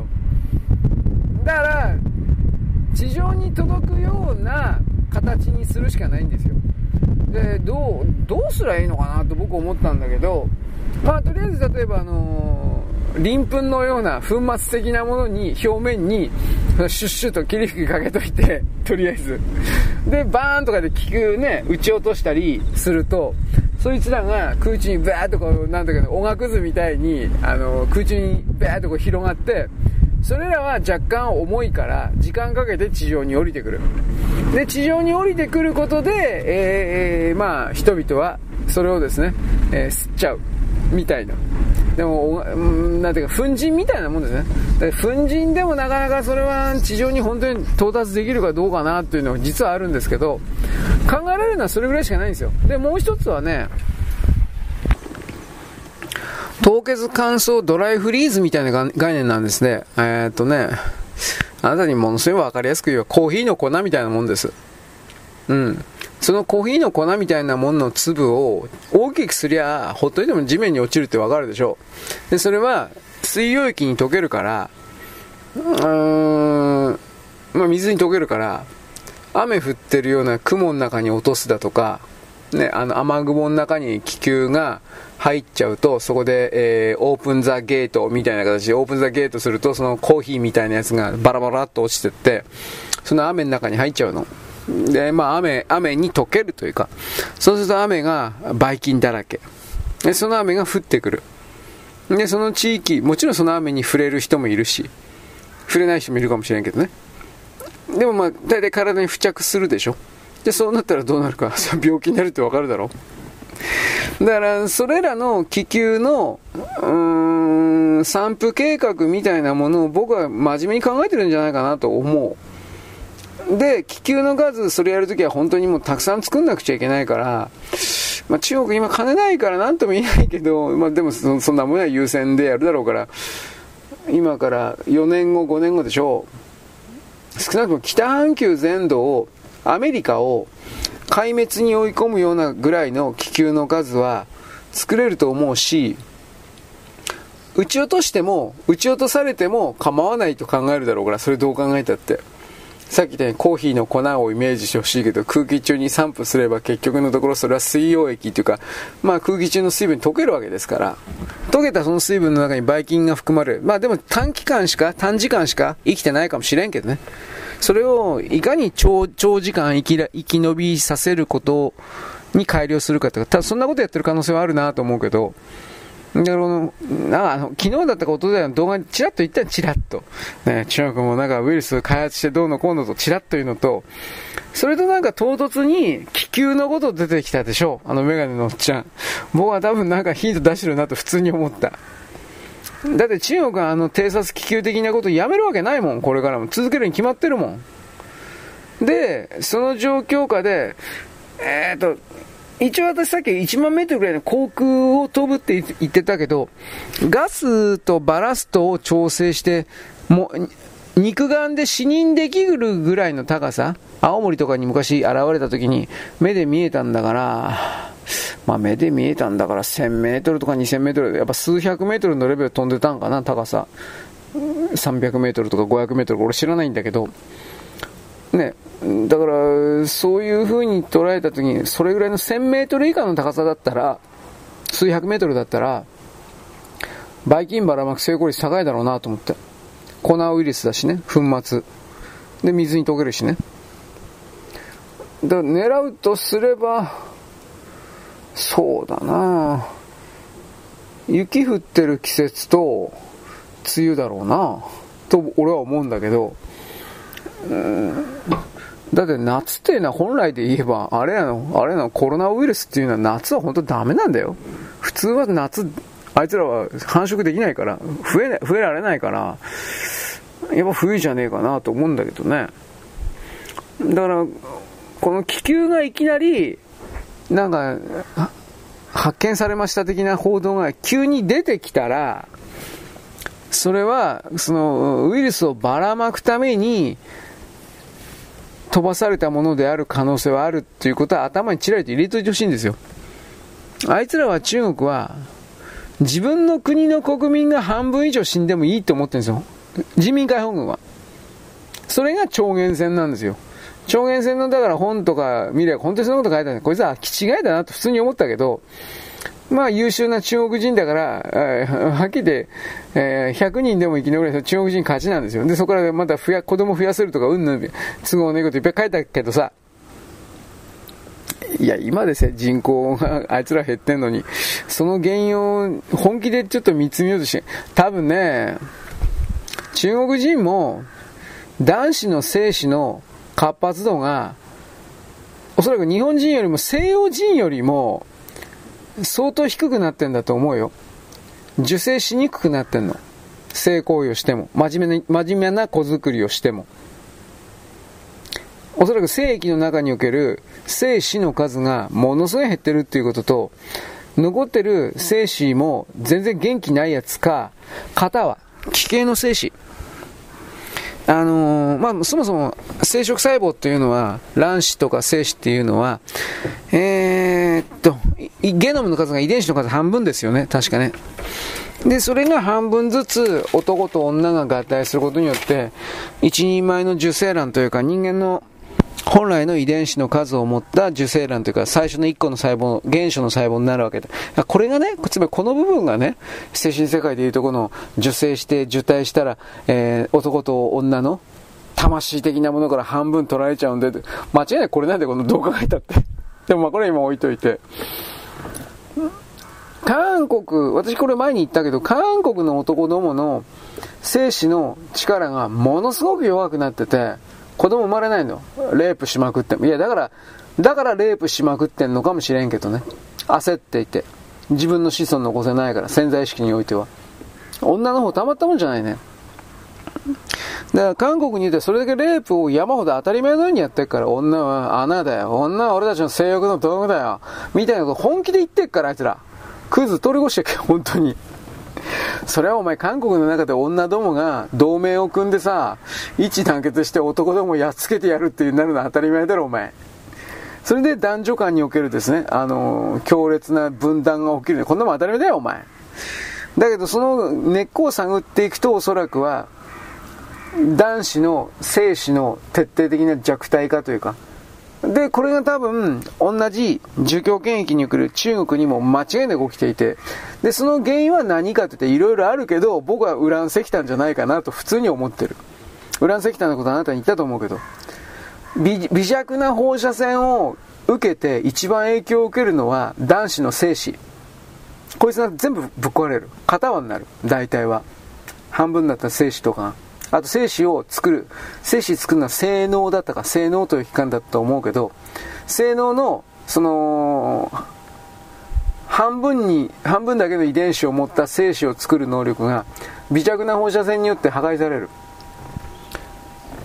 まあそもそも全ての生物そうだから基本的には。だってあのショウジョウバエの不妊作戦とかあなた知ってるでしょ。だから放射、放射線当ててオスの精子全部ぶっ殺しちゃうという精脳をぶっ殺して、どれだけ性行為をしても、ハイ的な性行為をしても、そ, そもそもそのオスの精子はぶっ壊れていくから、絶対に受精しないってやつ。で、これはね、僕男ばっかりって言ったけど、おそらく中国に、中国と朝鮮、韓国の女どもの卵子も、多分壊れてる。このウラン石炭とか、あとまあケミカルの毒物もいっぱいあるけどさ。で、そういうことを踏まえて、あいつらは中国は特に電気自動車にすれば排ガスがなくなってみたいなこと言ったけど、石炭火力発電所をバンバンこれからも建てるから意味ないと思う。またさらに、さらに電気自動車って言ったところで、その電気自動車に充電するために電気を起こさなくちゃいけないから石炭火力発電所を建てるわけで、何の意味もないと思う。中国の石炭火力発電所はかっこいいこと言ってるけど、後処理ゼロだから、煙突からもくもく煙出てるから、いや今、今もくもく煙ぐらいは消してるとか、いやでもそうじゃないと思うな。うん。だから、自分で自分を殺してるっていう風に僕は捉える。だからとにかくね、全然子供生まれなくなってきてるあいつらが、未だに超厳選という数の理論に、メンツもあるだろうからこだわり続けて、なんか最終的に絶対あいつらは自分の国の国民にもその金をばらまくと思うんだけど、自滅するかなと思う。もちろんそれは中国人だけが自滅するんじゃなくて、北半球の南半球に時間差を置いていくかもしれないけど、とにかく北半球のほとんどの人々が、えー、これらの病気にかかって死んでいく。なぜ死んでいくかというと、みんなにせんにじゅうねんの段階でワクチン打ってるから。ななねんかんかけて、特にこのワクチンの中に送る毒物の酸化グラフェン、こいつはあの汗とか運動とか山ほどする、納豆を食うだとかいろんな自然物および抵抗力を上げる、あの 朝, 朝早く起きて太陽の光を浴びるとかいろんなやり方で排出することができるし、できてるし、それは可能だし確認されてるけど、みんな真剣に捉えてないからね、僕この、僕この三角ラフェンだとか、そのね、ゲノムだとか、山ほど、本当俺にせんじゅうきゅうねん、にじゅうねん、山ほど行ったんだよ、これ。なことワクチンだけじゃなくて、ね、不正選挙なんです、信じてください、不正選挙なんです、とか言ってもですね、精神世界にしたら、バーカ、まだ言ってんのか、諦めろとか、散々言うたら諦めろって。あなたは覚醒を諦めないといけないんじゃないですか。人に対してそんなこと言うんだったら。僕は本当にそう思いますね。今、いいね、今どんな気持ち？どんな気持ち？うん、うん、だから、だからといって、この人たちがワクチン打ったからといって、それがね、ダメだとかさ、そんなことは僕も言わない。なぜならば、えー、普通の会社に勤めてるから、みんな。普通の会社に勤めて、お前、ワクチン打たないのか、お前、会社クビになるからどっち、どっちか選べよ。って言ったら、まあみんなワクチン打つんですよ。それは。そういう企業を自ら選んでしまったという言い方もあるでしょうね。しかしこれは人間は時系列においてさんじゅうねん単位、よんじゅうねん単位で物事を見ることなんかできないから、ねえ、うーん、だから僕は一方的に責めはしない。だけど、自分が間違っていた場合においてはきちんと修正をし、その上で私は間違っていたけれども、これこれこうで間違っていたからときちんと外に表明しないといけない。まあ、例外なくその精神世界的な人たちはそれ ひゃくパーセント できてない。占いの人たちとか含めて。俺だから占いのやつらにムカついてるって言ったからお前。何回も。自分の運命をですね、なんかようわからんけどアルゴリズムで変えるとかなんとかバカ、なんとか協会でもなんでもいいけどさ、あの、アビギャーなんだとかああいう連中、なんでお前らだからじゅうろくねん、じゅうなな、ね、にせんじゅうごねん、じゅうろくねん、じゅうななねん、じゅうはちねんぐらいのさんねんまえとかよねんまえの段階でなんでお前らそれ言わなかったの？分かってたんだろお前ら。これで分かってなかったって言えないんだよ、あいつら。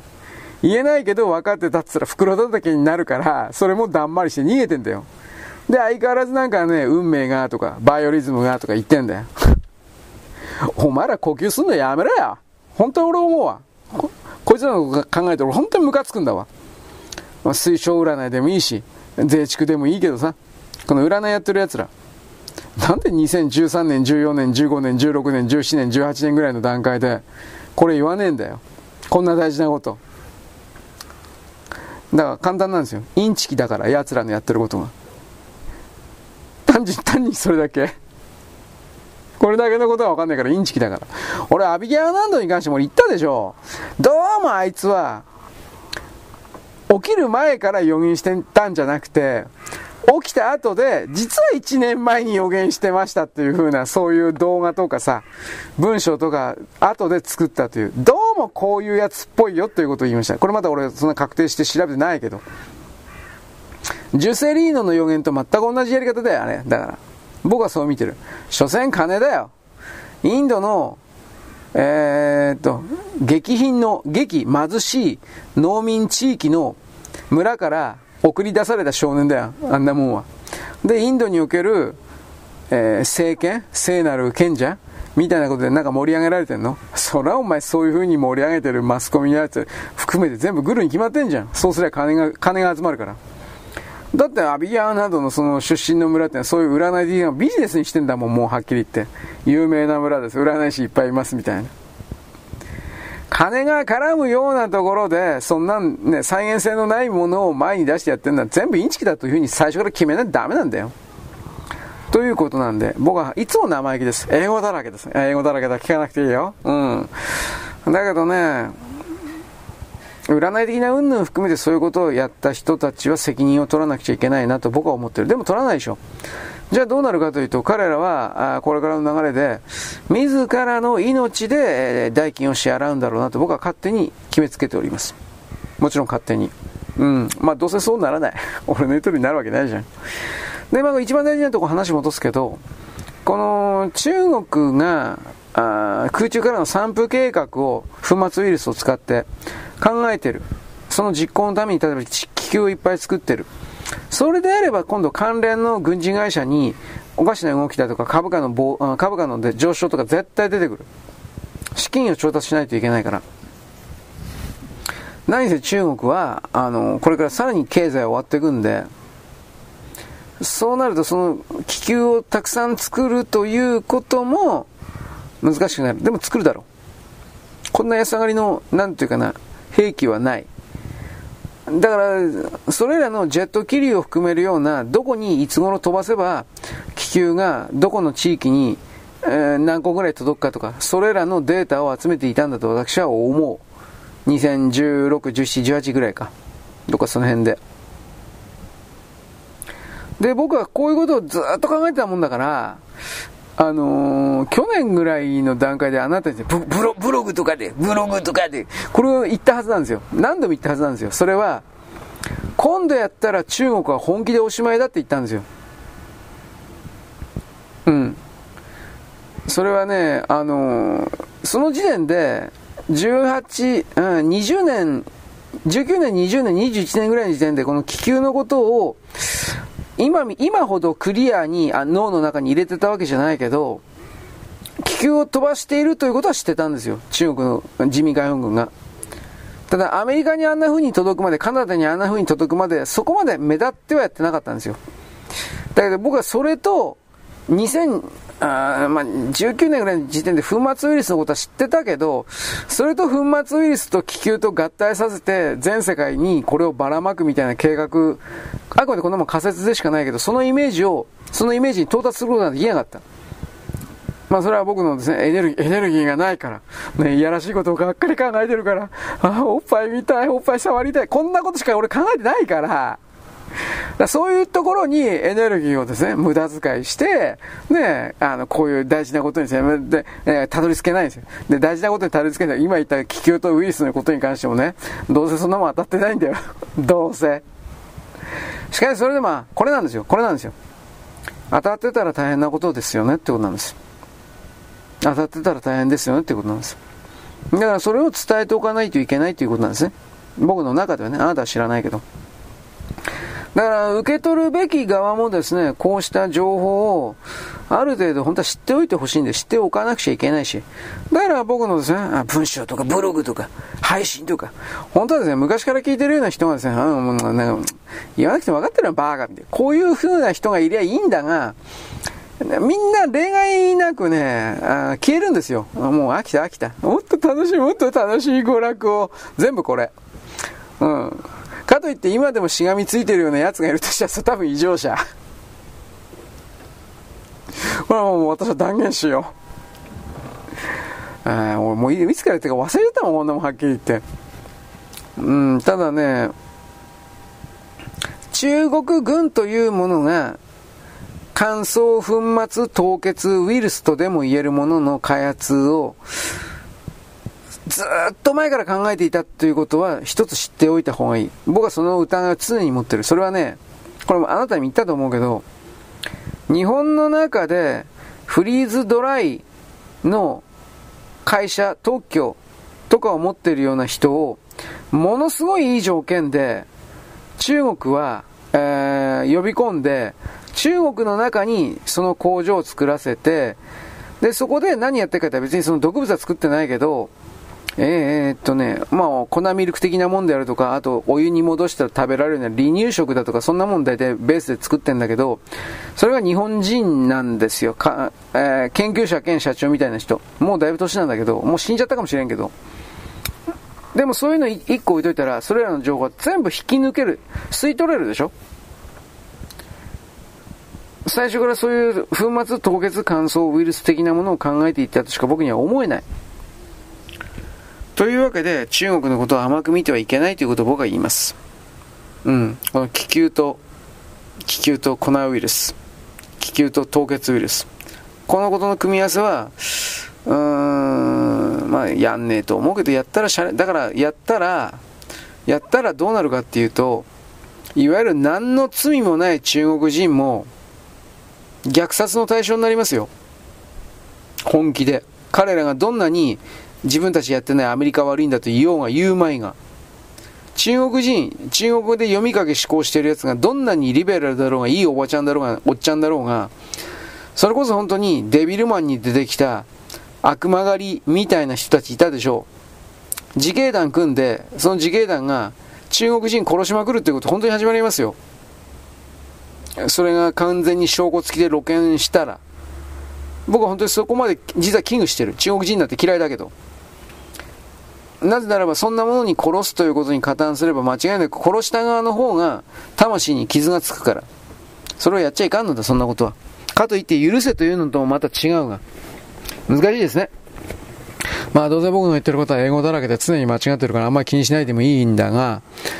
もしそういうことが起きたら、とりあえず今の概念をちらりと思い出してくださいということであなたに伝えておきます。よろしく。ごきげんよう。